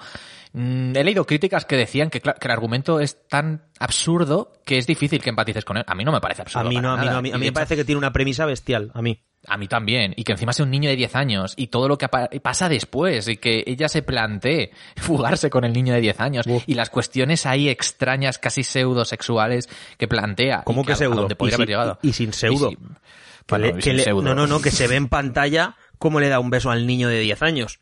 Y cómo Eso se, es cierto. cómo Pero se sin va. lengua. Sí. De hecho, eso tuvo muchísima polémica, ¿eh? Porque... Yo de eso no tengo datos, pero si quieres contar. Pues sí, sí, sí, sí.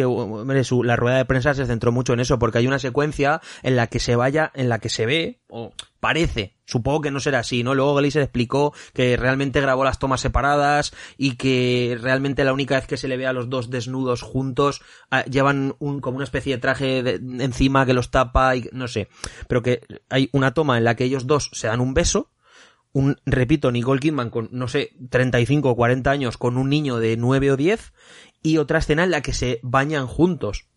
Y hay una escena que a mí me parece aún más, más, no sé, más bizarra, porque, y no ocurre nada, pero es por la conversación. ¿La del helado? La del helado.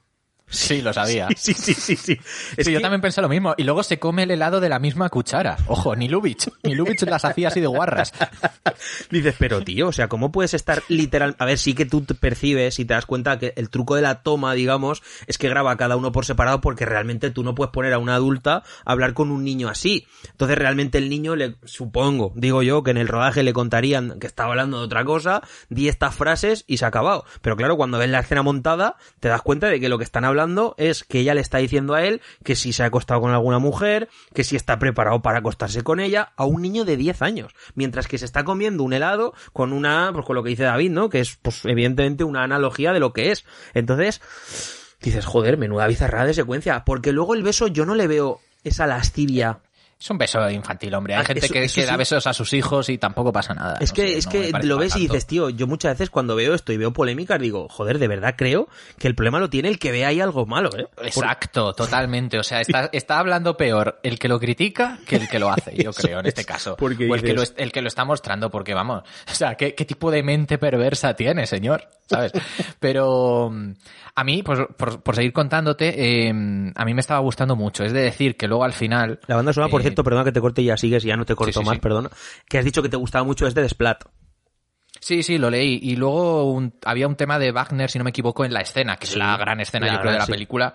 Que, ves, esto es como, como diría un profesor mío, es de los que separa a un niño de un hombre, director.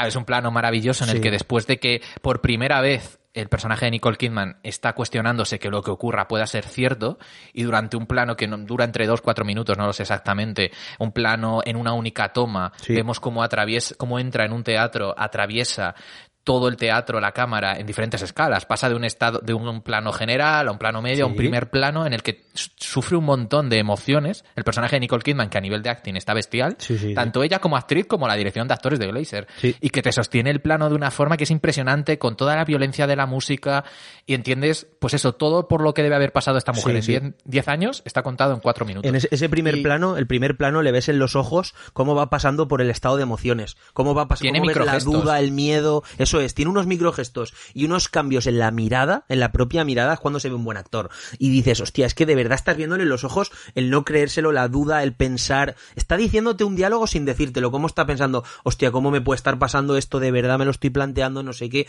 Todo eso ocurre en ese primer plano de que es una locura a nivel de acting, sí. Y con la catarsis de llevarla a un sitio público donde no tiene la intimidad para sentirse aún más presionada, con el marido al lado, bueno, el que quiere ser su marido al lado, que mm. además eh, hay un momento en el que le dice algo y como que se asusta como déjame, ¿sabes? Estoy en mi mundo y eso también, ese pequeño detalle también me llamó muchísimo la atención. Porque yo en este director a veces tiene, tiene pequeños detalles que me llaman muchísimo la atención, mucho más que otras cosas que son más generales. Pero luego sí que te das cuenta que tanto en Sexy Beast da la impresión que está jugando, está buscándose a sí mismo, probando cosas. Aquí ya le ves un director casi de, yo te diría que de corte bastante clásico, cosa que en Under the Skin para nada. Aunque, más por, por cómo, por, por la concepción de la propia historia. Sí. Porque en no, the Skin desaparece no, toda la infraestructura de un guion clásico. no, no, desde luego.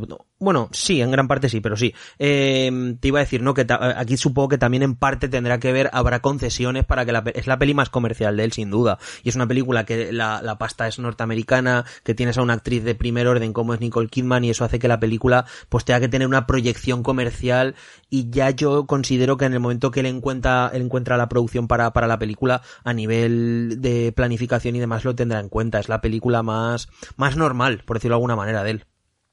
Pero Sí, bueno, y continúa. luego además, y también la valentía de darle tantísimo peso a un niño eh, No, para y una película. está espectacular Es también el actor. El niño es increíble, o sea, eh, es que es increíble. Será de estos niños que luego no sé si habrá hecho algo, pero ya se puede retirar con este papel eh, porque, porque es impresionante. Y, y lo que te digo, al final, la película, por contar un poquito qué ocurre, porque nos hemos quedado ahí, realmente el personaje de Nicole Kidman empieza a plantearse que de verdad pueda ser su marido, todos los personajes a su alrededor empiezan a juzgarla y, y pensar que está loca o que debe haber alguna explicación. El que es su marido, de hecho, no lo acepta y llega al Hostia, punto escena, de montar un pifostio bestial Sí, sí, sí. en el que... Y pegarle al niño. que- Sí, sí, sí, le, le empieza a pegar... eh, ¿Cómo se dice? Spank. Como que... Cachetes. O... Ca- Azotes, azotes, Azotes, eso, azotes, azotes. Empieza a pegar, que, que también me pareció muy puritano, ¿sabes? Muy de, ¿qué coño? ¿Y quién es este? Llevaría Springfield, ¿sabes? Sienta al niño y le empieza Hombre, a pegar. pero joder, que, claro, que le- no, le- no se va a poner a pegarle puñetazos al niño, tendrá... a ver, está pegando al niño ya. Yo me esperaba que le, que le partiera la cara bien, ¿sabes? Pero bueno, también.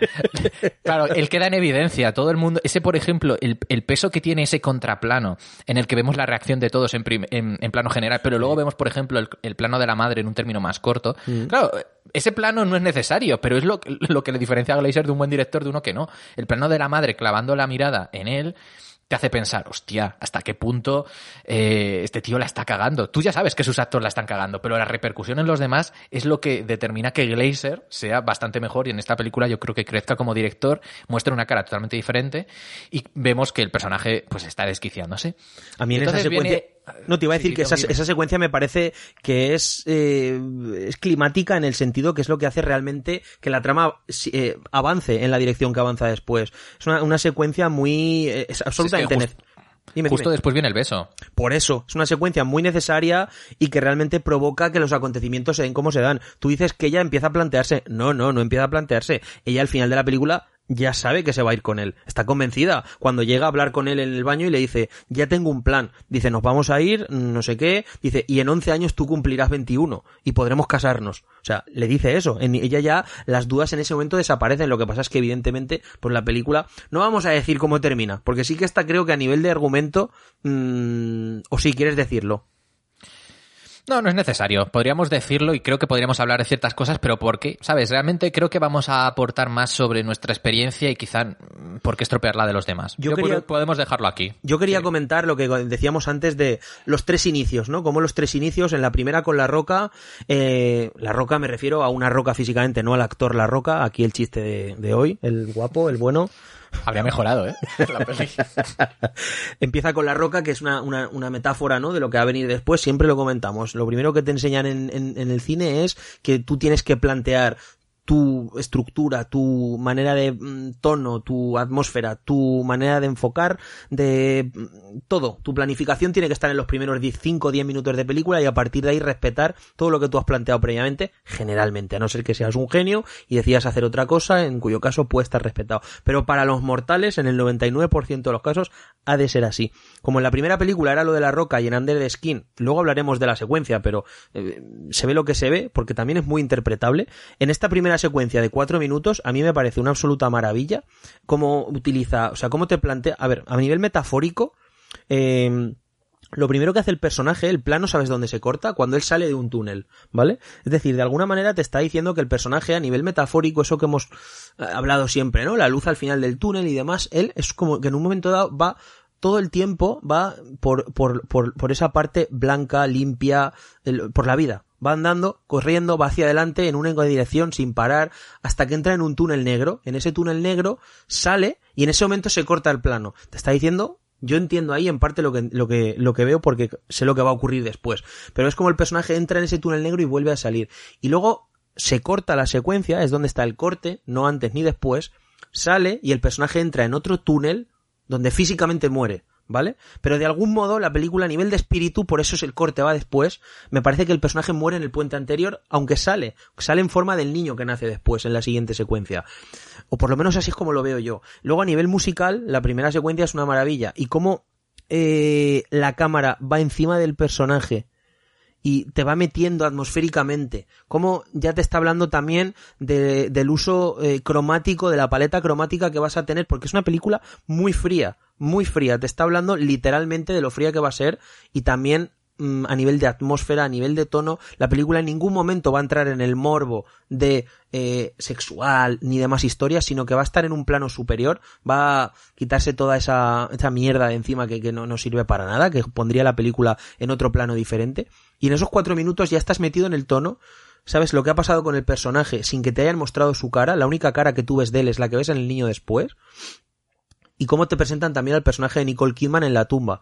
Ella, a pesar de que hayan pasado 10 años, sigue en ese momento, sigue en ese instante, sigue delante de esa tumba, aunque se vaya a casar, aunque se suba en el coche, gira y le diga a su marido o a su nuevo, a su prometido que está todo bien, en el fondo sabemos que no, porque Glazer ha decidido presentar al personaje en ese momento, en esa secuencia. Podría haberlo hecho antes, podría haber decidido, oye, ¿cómo vamos al cementerio o cómo volvemos? Sin embargo, decide empezar con un plano fijo en el cementerio delante de la tumba, después de todo lo que nos ha contado, el nacimiento, la muerte, lo de los túneles, el tono, la atmósfera, todo está en esos primeros cinco minutos. ¿Cómo lo ves? Pues muy interesante, porque además lo que has contado del túnel, si te das cuenta, la primera vez que el personaje de Nicole Kidman comienza a plantearse que pueda ser cierto, Cuando el niño le cita en ese mismo parque y el niño sale del túnel, que está en el propio túnel, creando esa relación también, que es otra de las cosas que hacen los grandes directores. Yo creo que la película, como no vamos a contar el final ni vamos a reflexionar sobre él, que tiene un pequeño girito que te puede dar una ambigüedad de qué ocurre finalmente, así que os dejamos esa sorpresa para los que la veáis. Pero sí que creo que vuelve a tocar el tema de la identidad, en este caso a través del amor y de... creo que te plantea la pregunta de de qué nos enamoramos realmente, ¿no? ¿De qué está enamorada Nicole Kidman? ¿De la idea de su pareja? ¿De su pareja en sí? Es decir, este niño que aparece y dice que es su marido, ¿hasta qué punto es su marido? ¿Por qué es su marido? ¿Qué le convierte en su marido? ¿Por qué le provoca eso?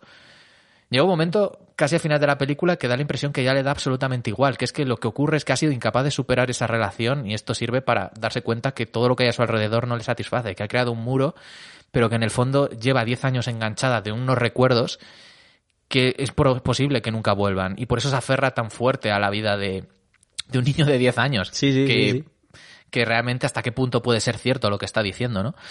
No sé, es una película muy interesante, la verdad. Yo es la única que no había visto de Glazer y, y la he disfrutado. No me ha vuelto loco, el final no me convence del todo, pero eh, se ve aquí que hay un tipo que está evolucionando, que le ha cogido un pulso en tan solo tres años a un proyecto y, que es muy interesante. A mí sí. Antes de pasar Under the Skin, mm. no sé si quieres añadir algo más, pero por decir una pequeña cosita simplemente. Eh, tanto Under the Skin, ya lo comenté antes, como Birth, las tenía en mente antes que Sexy Beast el proceso de crearlas.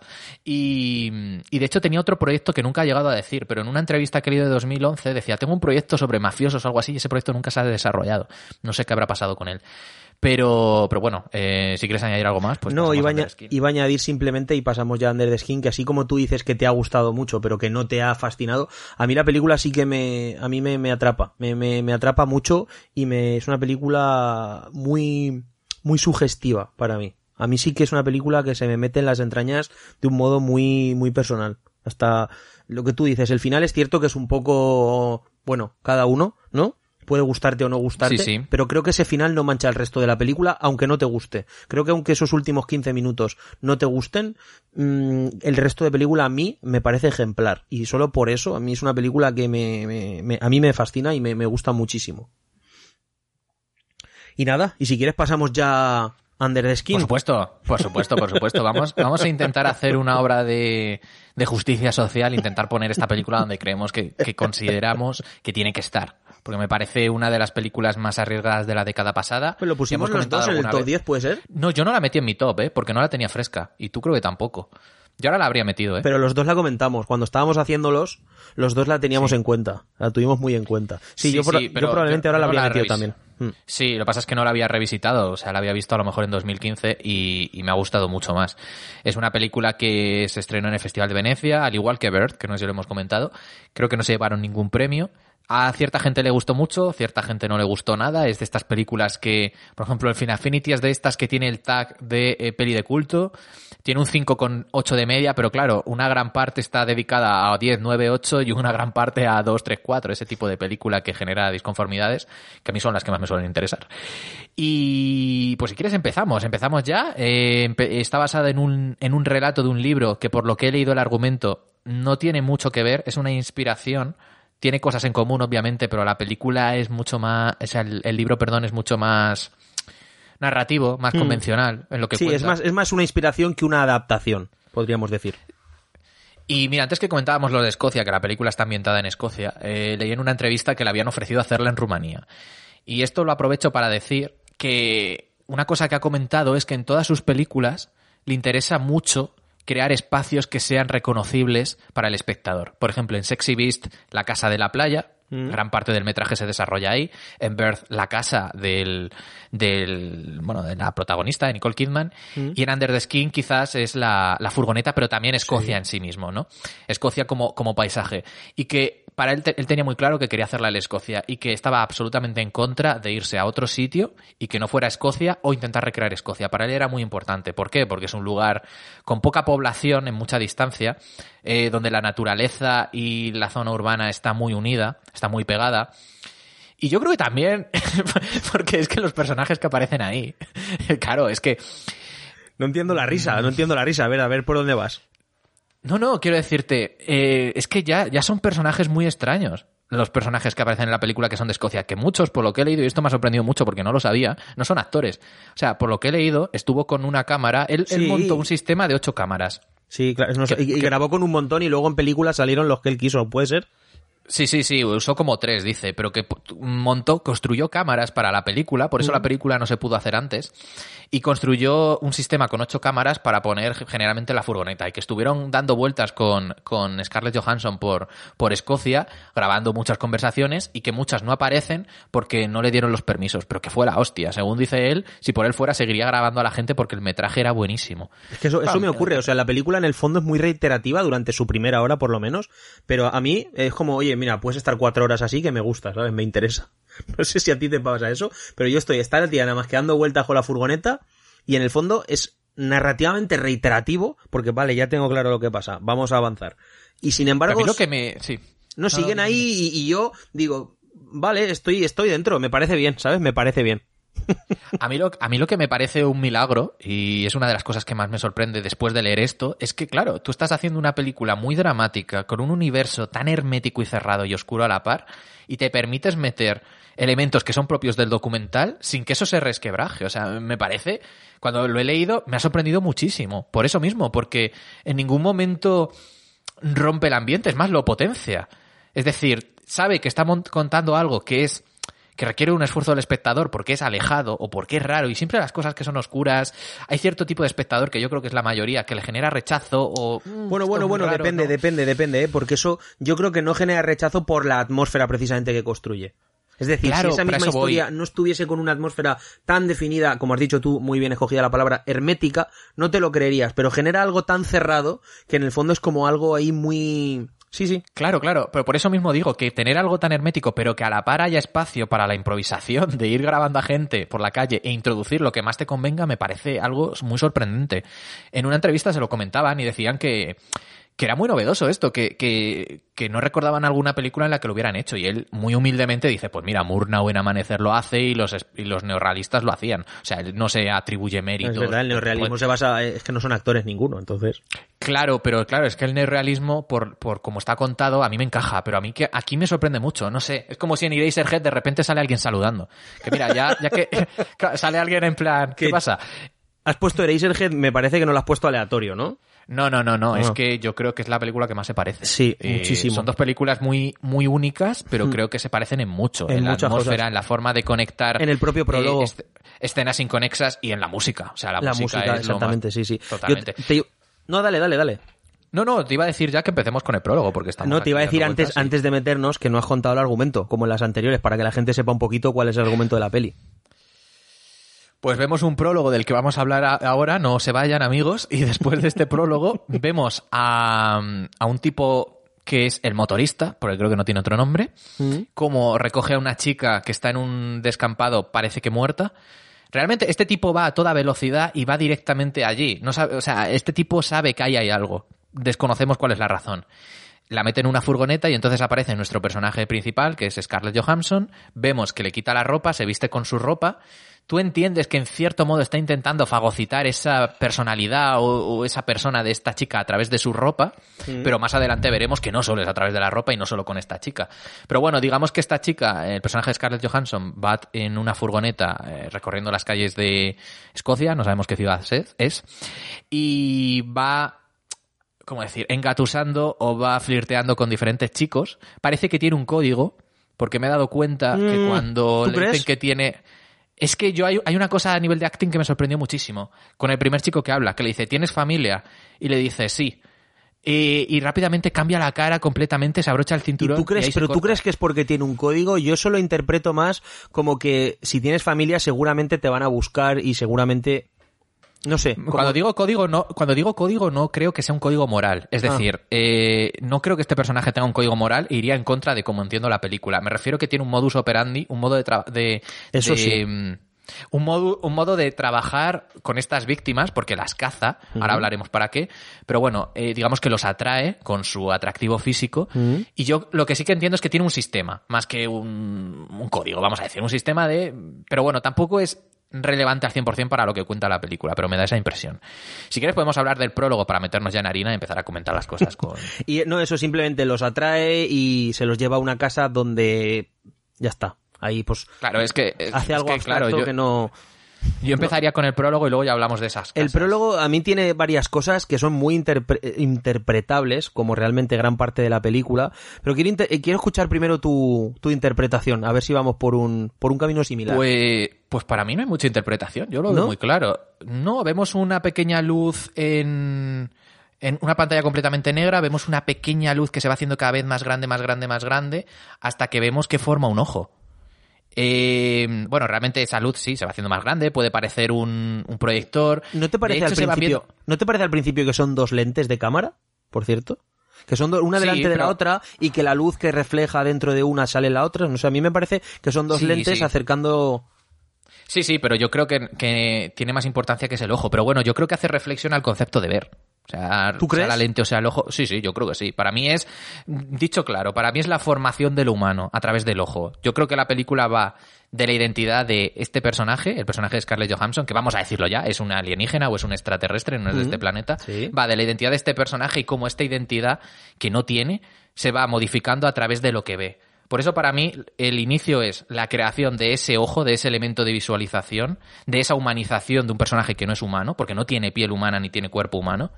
Y mientras esto ocurre van sonando como diferentes nombres y palabras en plan miedo, miedo, miedo, dolor, dolor, dolor, cosas así. Como que le está enseñando el abecedario de palabras para que Em, pues eso, entiendo un poco los sentimientos humanos, o se está creando, digamos, el humano artificial. Yo eso es lo que entiendo. Yo veo, entiendo lo que dices perfectamente, pero yo sabes más lo que veo, tío. A mí me da la sensación, al igual que en Eraserhead, que es un útero. A mí me da, un útero, perdón, un óvulo. A mí me da la sensación de que es un óvulo en pantalla y que lo que vemos, por eso nos presentan al hombre, la relación con el nacimiento, ella muerta, aparece muerta, el cuerpo, digamos, físicamente, al que él le insufla vida, por decirlo de alguna manera. No sé, yo veo ese tipo de relación, en esa causa, ese efecto, no sé, entre vida, muerte, nacimiento. Mm, esa es mi. También te digo que es claro. Al ser un prólogo también es un poco irrelevante, ¿no? Y creo que en el fondo es un poco más pero también te digo que no es excluyente tu visión de la mía. Pero eso es un poquito mi... Al igual te acuerdas, te acuerdas evidentemente del inicio de Eraserhead, ¿no? Que tú el óvulo con el espermatozoide que lo fecundaba, ¿te acuerdas, no?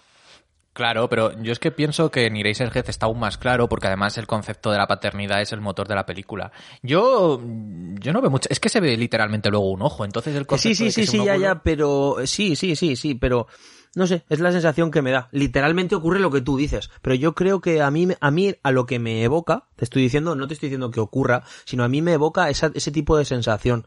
Igual que luego también cuando, además si te paras a pensarlo, en el fondo ocurre, es como lo antagónico a lo que ocurre después cuando vemos ese, ese void, ese vacío donde mete a los hombres, que se pierde como, que, que se, como que se vacían, ¿no? Que se queda solo el cuerpo, la piel, y ocurre lo contrario, es decir, es como ese, ese negro en el que hay un punto blanco en medio, donde se insufla vida, en el otro muerte, no sé, me da un poquito esa... Pero repito, esto es al fin una... Es, es más una sensación, ¿eh? No te estoy diciendo que ocurra literalmente, sino que a mí personalmente me... es lo que me provoca, es la sensación que me, que me da. Pero bueno, ya está. A mí, a mí hay una cosa de la película que yo no le encuentro un sentido. Mm. eh, ni sé si está puesto para encontrárselo en plan qué es o quién es o qué representa el motorista. O sea, no sé, no tengo ninguna teoría ni eh, llego a ninguna conclusión con ese personaje. Sé que está conectado con el personaje de Scarlett Johansson, eso está Mm. claro, de alguna forma, pero no sé por qué hace lo que hace ni para qué lo hace. En un principio no sabes qué tipo de relación tienen. Tienen una relación, pero no sabes si es de dependencia, de dominación, de sometimiento. Es, es complicado. Y al final de la película aún hace que tenga más dudas. Es raro, sí. Por lo, de, por, por lo demás sí que creo que entiendo un poco todo lo demás. Que hay gente que piensa que es muy hermética, yo sí que tengo una teoría de qué ocurre y por qué ocurre, pero este personaje se me queda descolgado por todos los lados. A mí la sensación que me da el hombre, repito, esto todo dentro de mí, porque yo siempre no tengo, ¿sabes? Yo no, no mi cabeza no está limitada por absurdos ni por estas cosas, entonces vuela libre, que diría aquel, ¿no?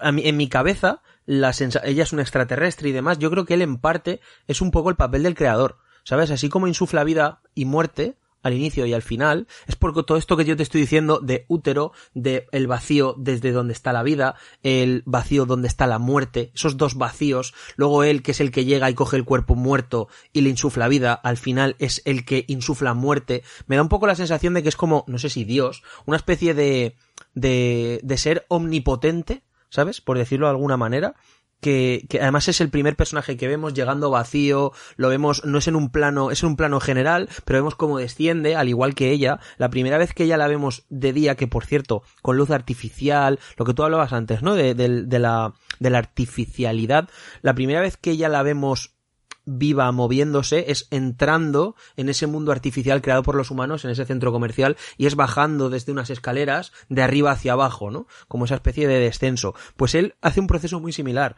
Él al inicio de la película, no sé si recuerdas que aparece por una por una, por, por una carretera así como muy serpenteante, o como se diga, con forma de serpiente, que está como descendiendo de algún sitio vacío, viene como de algún sitio de la nada, viene de, no sé, y no, sabes, Cu- cuadra en mi teoría. Entonces, yo creo que es eso. Me da un poco, evidentemente, yo creo que aquí lo que se produce es el efecto Lynch de, oye, mm, la película tiene un componente abs- abstracto muy grande y al final es un poco lo que tú sientes que estás viendo y lo que te encaja eh, a nivel sensorial, podríamos decir. Y yo creo que en parte esa lectura tiene, está más o menos ata todo. Em, No sé, ¿qué te, te parece una locura? Yo no, yo no lo veo así, pero mira, ya que citas a Lynch, yo es que creo que Lynch te da elementos suficientes en sus películas para que entiendas de qué va. Para descifrar, y ¿no? to- Y, y- y todo está, sí, todo está atado y todo tiene un sentido. De hecho, cuando ves las películas varias veces o alguien te da alguna clave, dices, joder, claro, sí. En cambio, esta película no me parece que esté hecha para eso,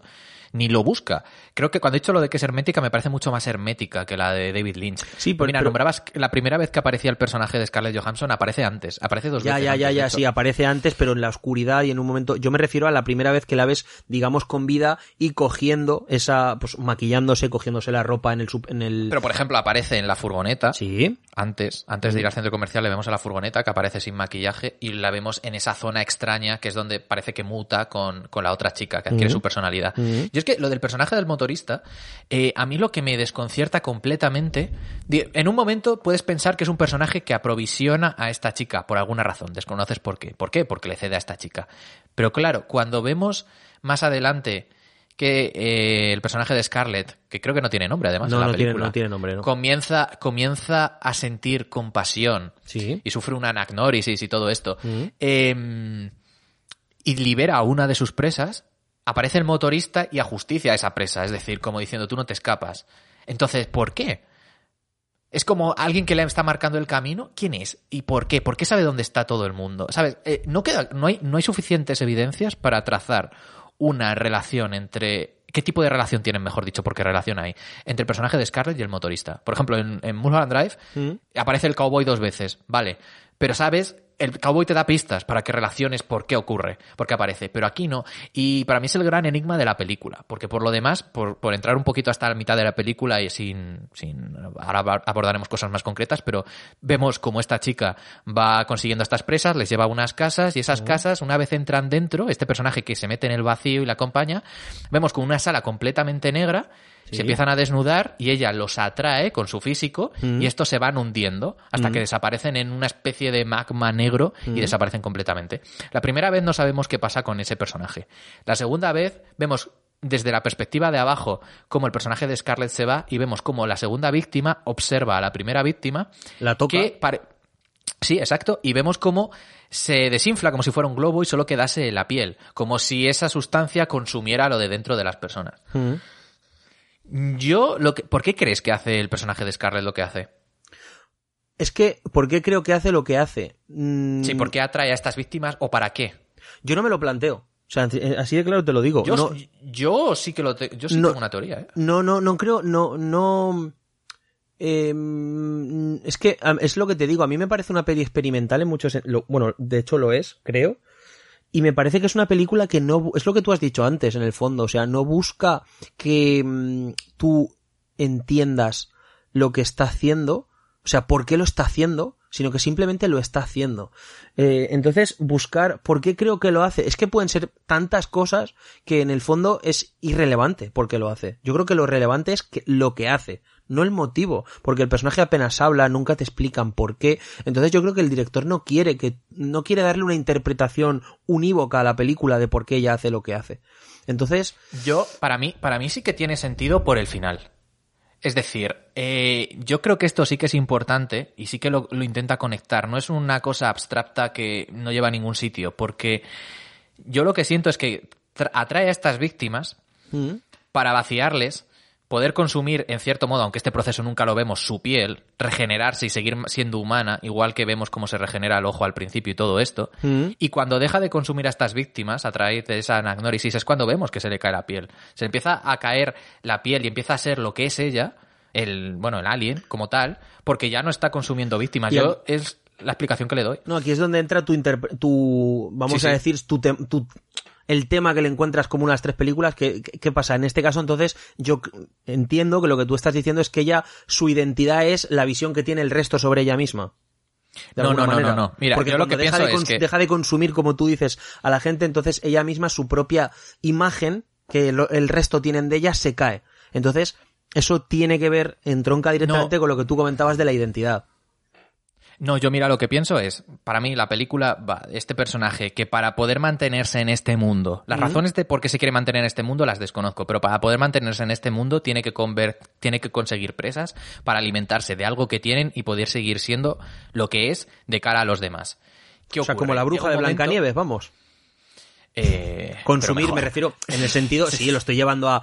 Porque además le veo, le veo cositas de, de cuentos, ¿eh? Le veo... ¿Tú no, no ves la referencia a Caperucita Roja, por ejemplo? En ella. Eh, en ese, en ese, mm, en esa chaqueta que se pone como de piel de cordero, por decirlo de alguna manera, se lo quita, tiene la, la camiseta roja, eh, el lobo, no sé, me da, mm, creo que tiene un poquito de ese tipo de, de mitología, no sé si escandinava o de dónde, pero ese tipo de historia mm, rollo Disney originariamente, me refiero más hacia atrás, pero para que la gente me entienda, le veo ese tipo de, así como lo veo por ejemplo en el bosque de Shyamalan, veo ese tipo de, de, de referencia, de algún, evidentemente absolutamente inconsciente, no creo que pretenda hablarte de eso, sino que veo que tiene un poquito de esa mitología, igual tiene algo que ver y no lo sé, ¿vale? No sé si eh, Glazer para, o el libro, lo que sea, se basa un poquito en este tipo de, de historia clásica o demás, como una especie de... El libro, el libro, por lo visto, se basa en eh, esta chica. La parte inicial es muy similar. La, la chica es enviada a la Tierra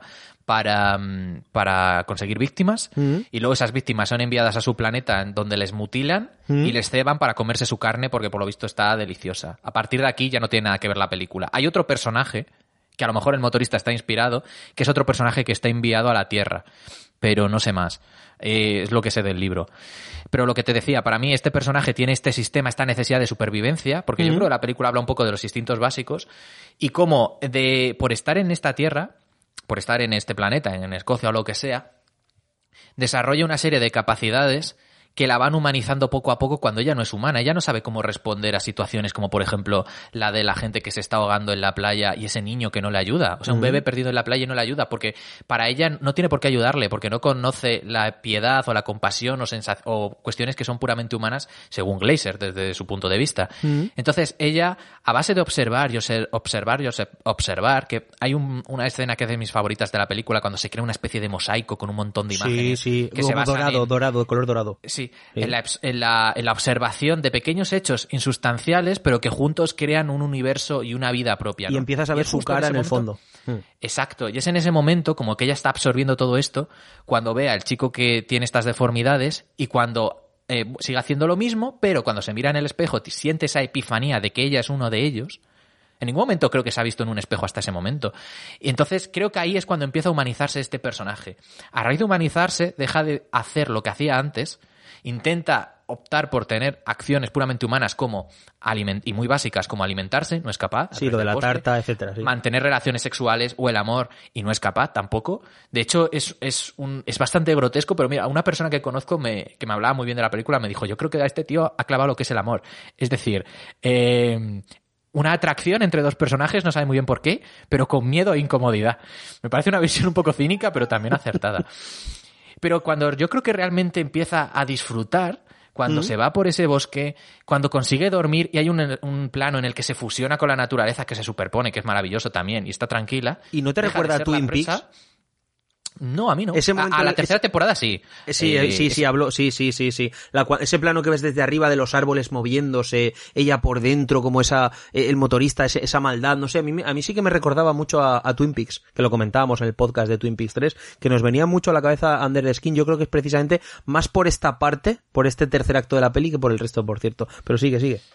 No, eh, pues ya empieza a fusionarse un poco con la naturaleza, a sentir cosas más humanas, aunque ella sigue sintiéndose rara.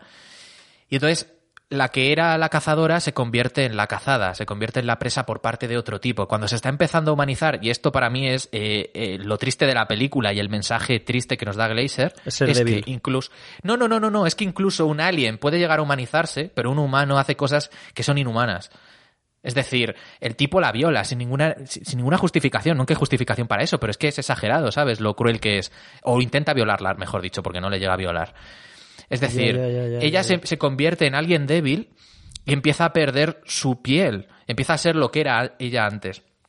Y para mí todo surge de ese intento de humanización de un personaje que no es humano. Imagen es una película triste. imagen, por cierto, cuando va perdiendo la piel y se ve al ser oscuro negro que lleva dentro, que por cierto, ves que es su cara, ves que es ella, Scarlett Johansson me refiero, pero es una imagen visualmente muy, muy, muy potente. ¿eh? Es una imagen que tiene una potencia visual y, que se te queda clavada en la retina, macho. Cosa que, por cierto, también me ocurría la, la primera vez que vi la película, en el momento en el que se ve. Aquí quiero que hablemos un poquito del sonido, si, si, si te interesa. Sí, sí, claro, por supuesto. Que la, la, la una.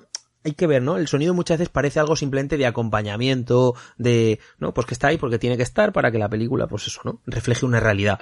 Pero hay un momento que es la primera vez que dices, es que el sonido es lo que te produce efecto, el, efecto concreto a nivel sensorial de lo que te tiene que provocar la secuencia, que es la primera vez que vemos ese vacío oscuro desde el punto de vista, bueno, o desde donde están ellos, ¿no? No, desde arriba la primera vez que el hombre, cuando toca a la primera víctima, la segunda toca a la primera víctima, y este empieza a echarse hacia atrás, el plano se va abriendo, y hay un golpe de efecto, un sonido, que es lo que te produce esa sensación horrible, no sé si a ti te pasa, horrible, ¿eh? Te deja un cuerpo de, que parece que te está ocurriendo a ti, que estás perdiendo ahí parte de tu alma, macho, porque te, te genera una sensación tan fea, tan de malestar, y es el efecto de sonido lo que lo, lo, que lo, lo que lo consigue. Y eso me parece fascinante. Y es un ejemplo perfecto de cómo el sonido o el uso de, como dices tú, ¿no? De ciertas, eh, no me sale ahora la palabra tampoco. Frecuencias, eso es. De ciertas frecuencias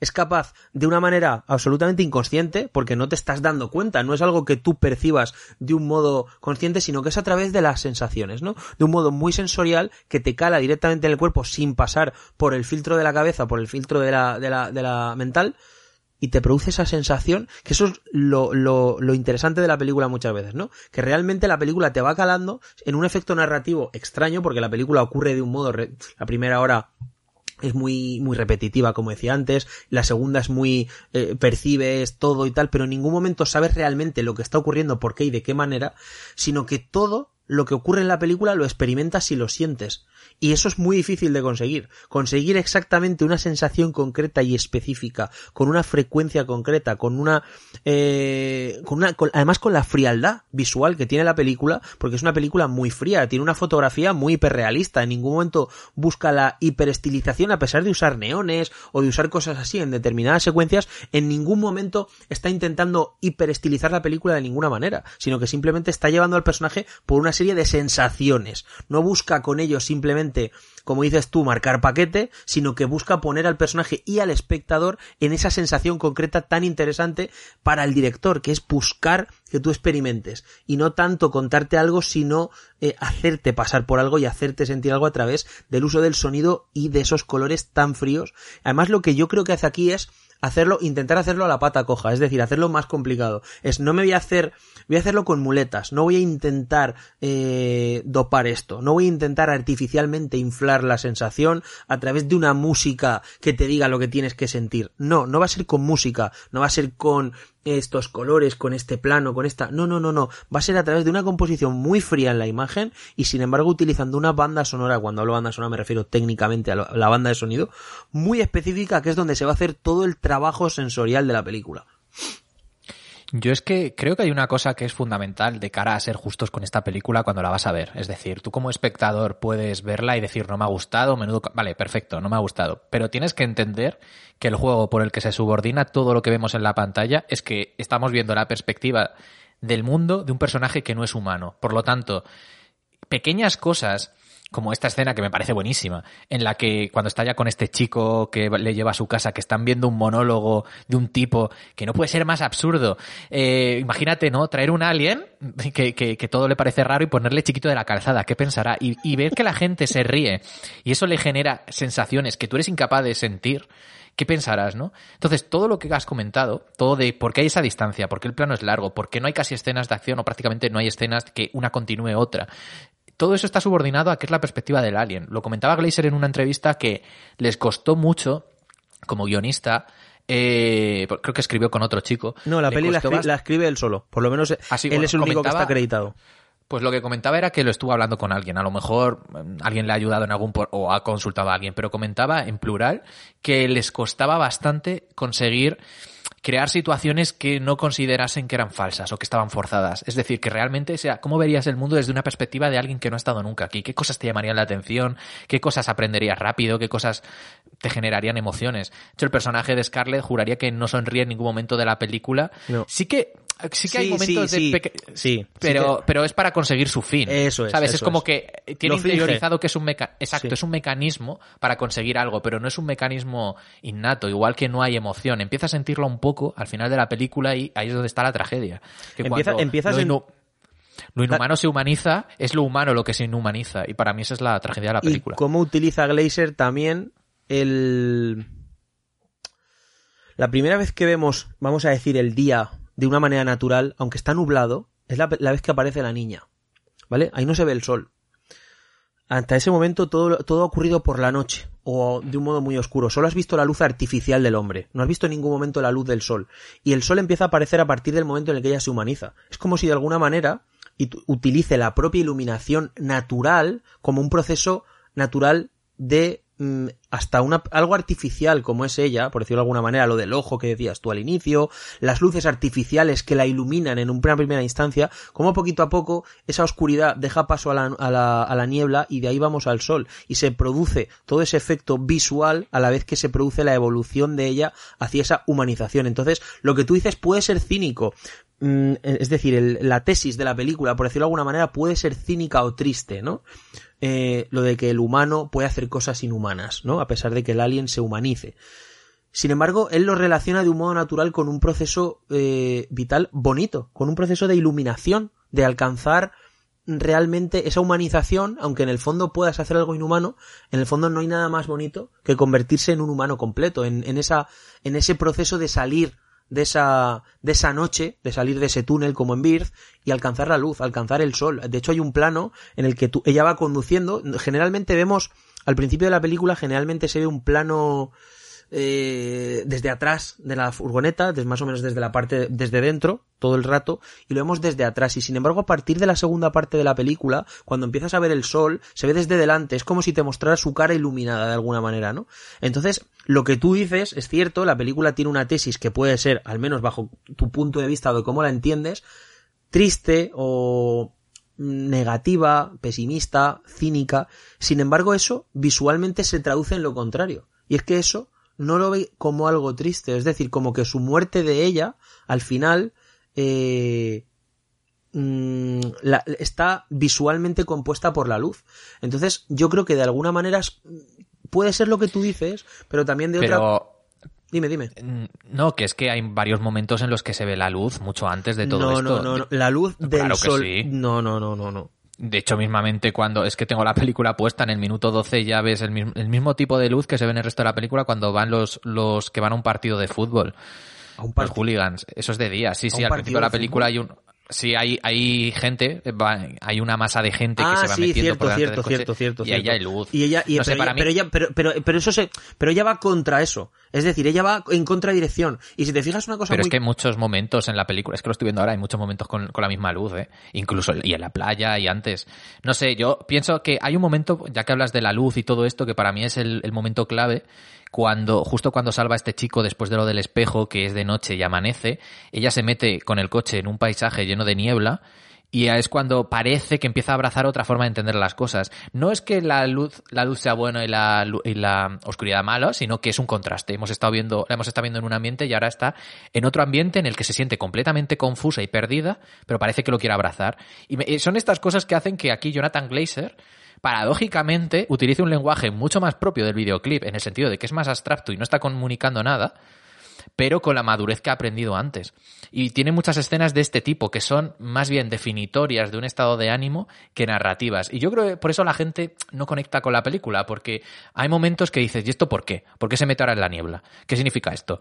Y yo creo que eh, para mí son las claves de la película. Creo que ahí es cuando empieza, justo después de salvarle la vida a este hombre, que luego, como sabemos, acabará muriendo a manos del motorista, eh, cuando se empieza a cuestionar otra forma de entender el mundo. Realmente es una especie de superviviente. Yo creo que es. Eh, la película habla un poco de la supervivencia de, de este alienígena en un, en un mundo en el que no conoce mientras busca su identidad.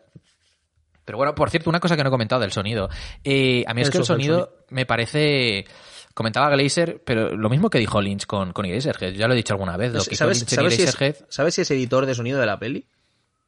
No, lo que he leído es que eh, estuvo trabajando con un ingeniero de sonido para hacer gran parte de las composiciones, aunque la banda sonora la firma Mika Levy, por ejemplo, el tema Amor, Love, es de ella, creo que está, pues eso, mezclado, ¿no? Y que estaba formado de cosas que habrían sido descartes en otras películas. Algo muy parecido a lo que se decía de Eraserhead con Lynch, es decir, son bandas sonoras formadas por cacofonías que aunque puedan resultar, alguna gente podría pensar solo es ruido, pero realmente tiene su composición debajo y tiene su sentido. Y a mí me parece extraordinario, porque como bien has dicho, esta película sin esa música en los momentos en los que lo hay, eh, necesitas algo que cosa todo esto. Y seguramente Glazer sabía que si iba a hacer una película de este tipo, la música iba a ser muy importante. Ya lo fue en Birth respecto a Sexy Beast, que no hemos hablado en estas eh, películas. En Sexy Beast, por ejemplo, hay música generalmente para definir a los personajes, no tanto una banda sonora, sino temas aparte, aunque sí, en algún momento sonora. Un sí. En Birth sí que lo utiliza como un poco crear un estado de ánimo de los personajes mm. y aquí ya directamente es la atmósfera de todo lo que le rodea y para mí es una de las de los puntos fuertes de lo que más de la película, porque es lo que te cose todas las imágenes. Y no solo eso, sino que, por ejemplo, esa música que suena constantemente cuando ella es la presa, o sea, cuando ella va a cazar a la presa, suena exactamente el mismo tema cuando ella se convierte en la presa por parte del otro hombre. Que es algo así como unos bajos muy constantes, muy unos surrounds, unas, unas, una sensación, sí, sí, sí, sí. A mí me encanta esa música. O sea, eh, yo, yo luego lo estoy escuchando porque me gusta, porque me parece hipnótico. A mucha gente a lo mejor le resulta desagradable oscuro, pero a mí me encanta. Y eh, por el uso de esa música en ese momento, fue cuando dije, hostia, es la música que utilizaban cuando ella traía a los demás y ahora es ella la presa. Ese proceso que tú podías hacer intelectualmente, a mí me lo hizo la música en un instante, fue plaf. Dije, claro, se ha invertido. Seguramente sin la música me habría dado cuenta a lo mejor cinco minutos después o reflexionando sobre la peli. Pero es eso, o en una, es- o en una peli de o en- para algo. o en una peli de Nolan habría un personaje explicándotelo. Puede ser. Eh, escuchen nuestro especial de Dolan. De Es Dolan. ya lo sé. Ya, ya lo sé, es por el subconsciente. A ver si alguien dice, coño, especial de Dolan, hagámoslo. Pero, pero me parece, me parece sensacional. Una película muy especial. Ya comentamos número 2 de Callers du Cinema de la década. Eh, este- esa revista amiga nuestra. Y no sé si quieres añadir algo más, porque creo que una Ojo, cosa muy no, buena una que cosita que iba a decir, una- película- una- un chascarrillo con lo que Calles du Cinema. Pues oye, ya tenemos entonces el número uno y dos cubierto. Tenemos Twin Sí, Peaks voy a 3. buscar, voy a, voy a buscar el 3. No sé, el 3 puede ser Bruno Dumont con la serie esta de Juan Juan. Puede ser. Creo El pequeño King. Puede ser. Sí, Puede, Puede ser. ser, no sé. Yo, yo he visto la, la, la secuela. La primera no la he visto. La de los extrahumanos. La vi en San Sebastián. Pero bueno, por ir cerrando un poco, a mí una cosa que me parece muy buena de, mm, Under the Skin y que, por ejemplo, tiene para mí Inland Empire y no tanto otro cine de Lynch, incluso Eraserhead, pero quizá no otras que me gustan puede más, puede que más, es que es una película que yo creo que va a vivir en mí siempre, en el sentido de que dentro de cinco años la veré y a lo mejor lo que estoy diciendo ahora no estoy de acuerdo y tengo nuevas reflexiones y creo que me va a seguir cautivando. No es para todo el mundo, es su peli más complicada con diferencia, pero también creo que es su peli más rica, la que más puede gustar al que le guste y desde luego la que le consagra como un auténtico director que esperemos a ver qué hace en su nueva película, que ya anticipo que en teoría está centrada en, en la época nazi y está contada desde tres puntos de vista diferentes, algo que no he hecho nunca. No, sabe- no sé mucho más, solo sé eso. Y no sé si quieres añadir algo más, Samuel, pero yo creo No, que ha no, porque un- ¿sabes qué pasa también? Que este tipo de película lo comentaba el otro día porque habéis hecho un... En, el, en un cineforum que tenéis ahí raro. habéis hecho, habéis visto Spring Breakers y yo lo, lo comentaba con Alba porque me preguntaba mi opinión y tal, porque ya la había visto. Y yo siempre le digo que este tipo de pelis, porque a mí Spring Breakers no tiene, no la estoy, no estoy hablando de ella en comparación a Under the Skin, pero son dos películas que a mi juicio son más eh, sensoriales que narrativas, ¿no? Y entonces me provocan más cosas eh, en las tripas que en la propia, que, que a nivel intelectual, por decirlo de alguna manera, ¿vale? En las tripas no sería correcto, más sensorialmente, más en los sentidos. Y, y no me gusta sobreanalizarlas demasiado. Lo hago a veces por el podcast, pero son películas que no me gusta mirar detrás del telón. Es decir, no me gusta pararme, está bien hablar pues 20 minutos, media hora, pero tampoco me gusta sacarle punta a cada secuencia porque hasta cierto punto creo que se pierde un poquito la gracia de ver el truco. Me da un poco la sensación, por lo menos es a mí lo que me ocurre, ¿eh? personalmente, no estoy diciendo nada más que eso. Así que mm, yo lo dejaría aquí si quieres, llevamos una hora y cincuenta de podcast, no está mal. Para un director que tiene tres películas, Nolan tiene diez y el podcast dura hora y media, si no me equivoco. O sea, No, estuvo cerca de las dos horas también, pero vamos. ¿Ah, sí? eh, Sí. sí, sí, pero bueno, acabamos hablando de Parasite, por rellenar. o sea, las cosas como son. Aquí no hemos rellenado nada, ¿eh? Más que los primeros No, cinco no, no, minutos aquí- que estábamos hablando de nuestras cosas como siempre, que igual luego los corto. Tú dices que no, que ibas Hay que hacer, un poco hay que hacer si- simplemente hacer el anuncio de cuál será el siguiente director Ah. para este corte al director, que será dentro de unas semanitas, que es el bueno y, e incomparable, aunque lo compararemos, tranquilos, de Nicolas Winding Refn. Que siempre he dicho Ref, pero creo que es. Refn. Entonces, cogeremos tres películas para el análisis, como hemos hecho con Glazer. Hablaremos de alguna más, un poquito. Tiene una filmografía más extensa, pero las películas serán Bleeder, serán Drive y serán Solo Dios perdona, Only God Forgives.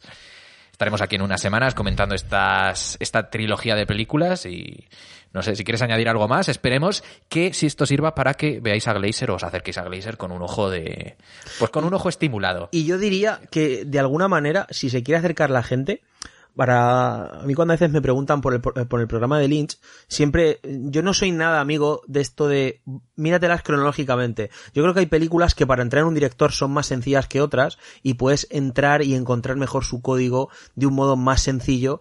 Eh, es una especie de esta peli es este para dummies, ¿no? Yo vería la primera de todas vería Birth Reencarnación, me parece la película, por dar un pequeño consejo, evidentemente el que las quiera ver cronológicas, cronológicas, o el que le interese más una, que se ponga con ella. Pero, si os interesa únicamente por el podcast, porque habéis dicho, "Oye, pues me la han vendido bien, voy a acercarme a las pelis. Yo me acercaría primero a Birth, luego me acercaría a Sexy Beast, y por último Under the Skin. Es decir, yo no me pondría Under the Skin la primera, aunque es la más llamativa y la que más fama tiene, pero precisamente por ello hay que llegar con los deberes hechos a la peli para saber sacarle el jugo y disfrutarla en parte, como hemos hecho nosotros, que es una película que como tiene tantas posibilidades, al fin y al cabo, no, o sea, a lo mejor hemos dicho cuatro barbaridades, no tenemos razón ninguno de los dos, o uno sí y el otro no, o los dos. Y entonces es mejor llegar a ella habiendo entrenado un poquito, habiendo hecho una pretemporada, a David sé que le encantan mis metáforas deportivas, y no meterse ya en la final de la Champions sin haber jugado desde hace tres meses, ¿no? Que entonces lo más probable es que te vuelvas a casa con un marcador en contra. Así que eso, Birth, Sexy Beast y luego Under the Skin. Y, y nada, y un consejito también, alguna, algún pequeño de lo que nos va a venir David con el bueno de Nicolás. Bueno, eh, vamos a tener un debutante en este programa. Ya os lo presentaremos eh, dentro de unas semanas. Es una persona que sabe bastante más que yo de Nicolas Winding Refn, por eso viene aquí. Eh, y esperamos que, que, que, lo disfrutéis. Sabemos que Drive es una película que gusta a mucha gente. Drive podría ser su under the skin, para entendernos. Y bueno, vamos a intentar conocer un poco las diferentes etapas de este director. Tenemos otros directores en mente, no vamos a decir todavía cuáles, pero creo que os van a gustar bastante. Algunos los hemos tocado parcialmente en el podcast. También vendrá algún director un poquito más clásico, porque estamos cogiendo directores más de este siglo, pero va a haber de todo esta temporada, la verdad. Así que nada, yo lo único que os diría ya para acabar es que abrigaros porque viene la época glaciar de Jonathan Glazer.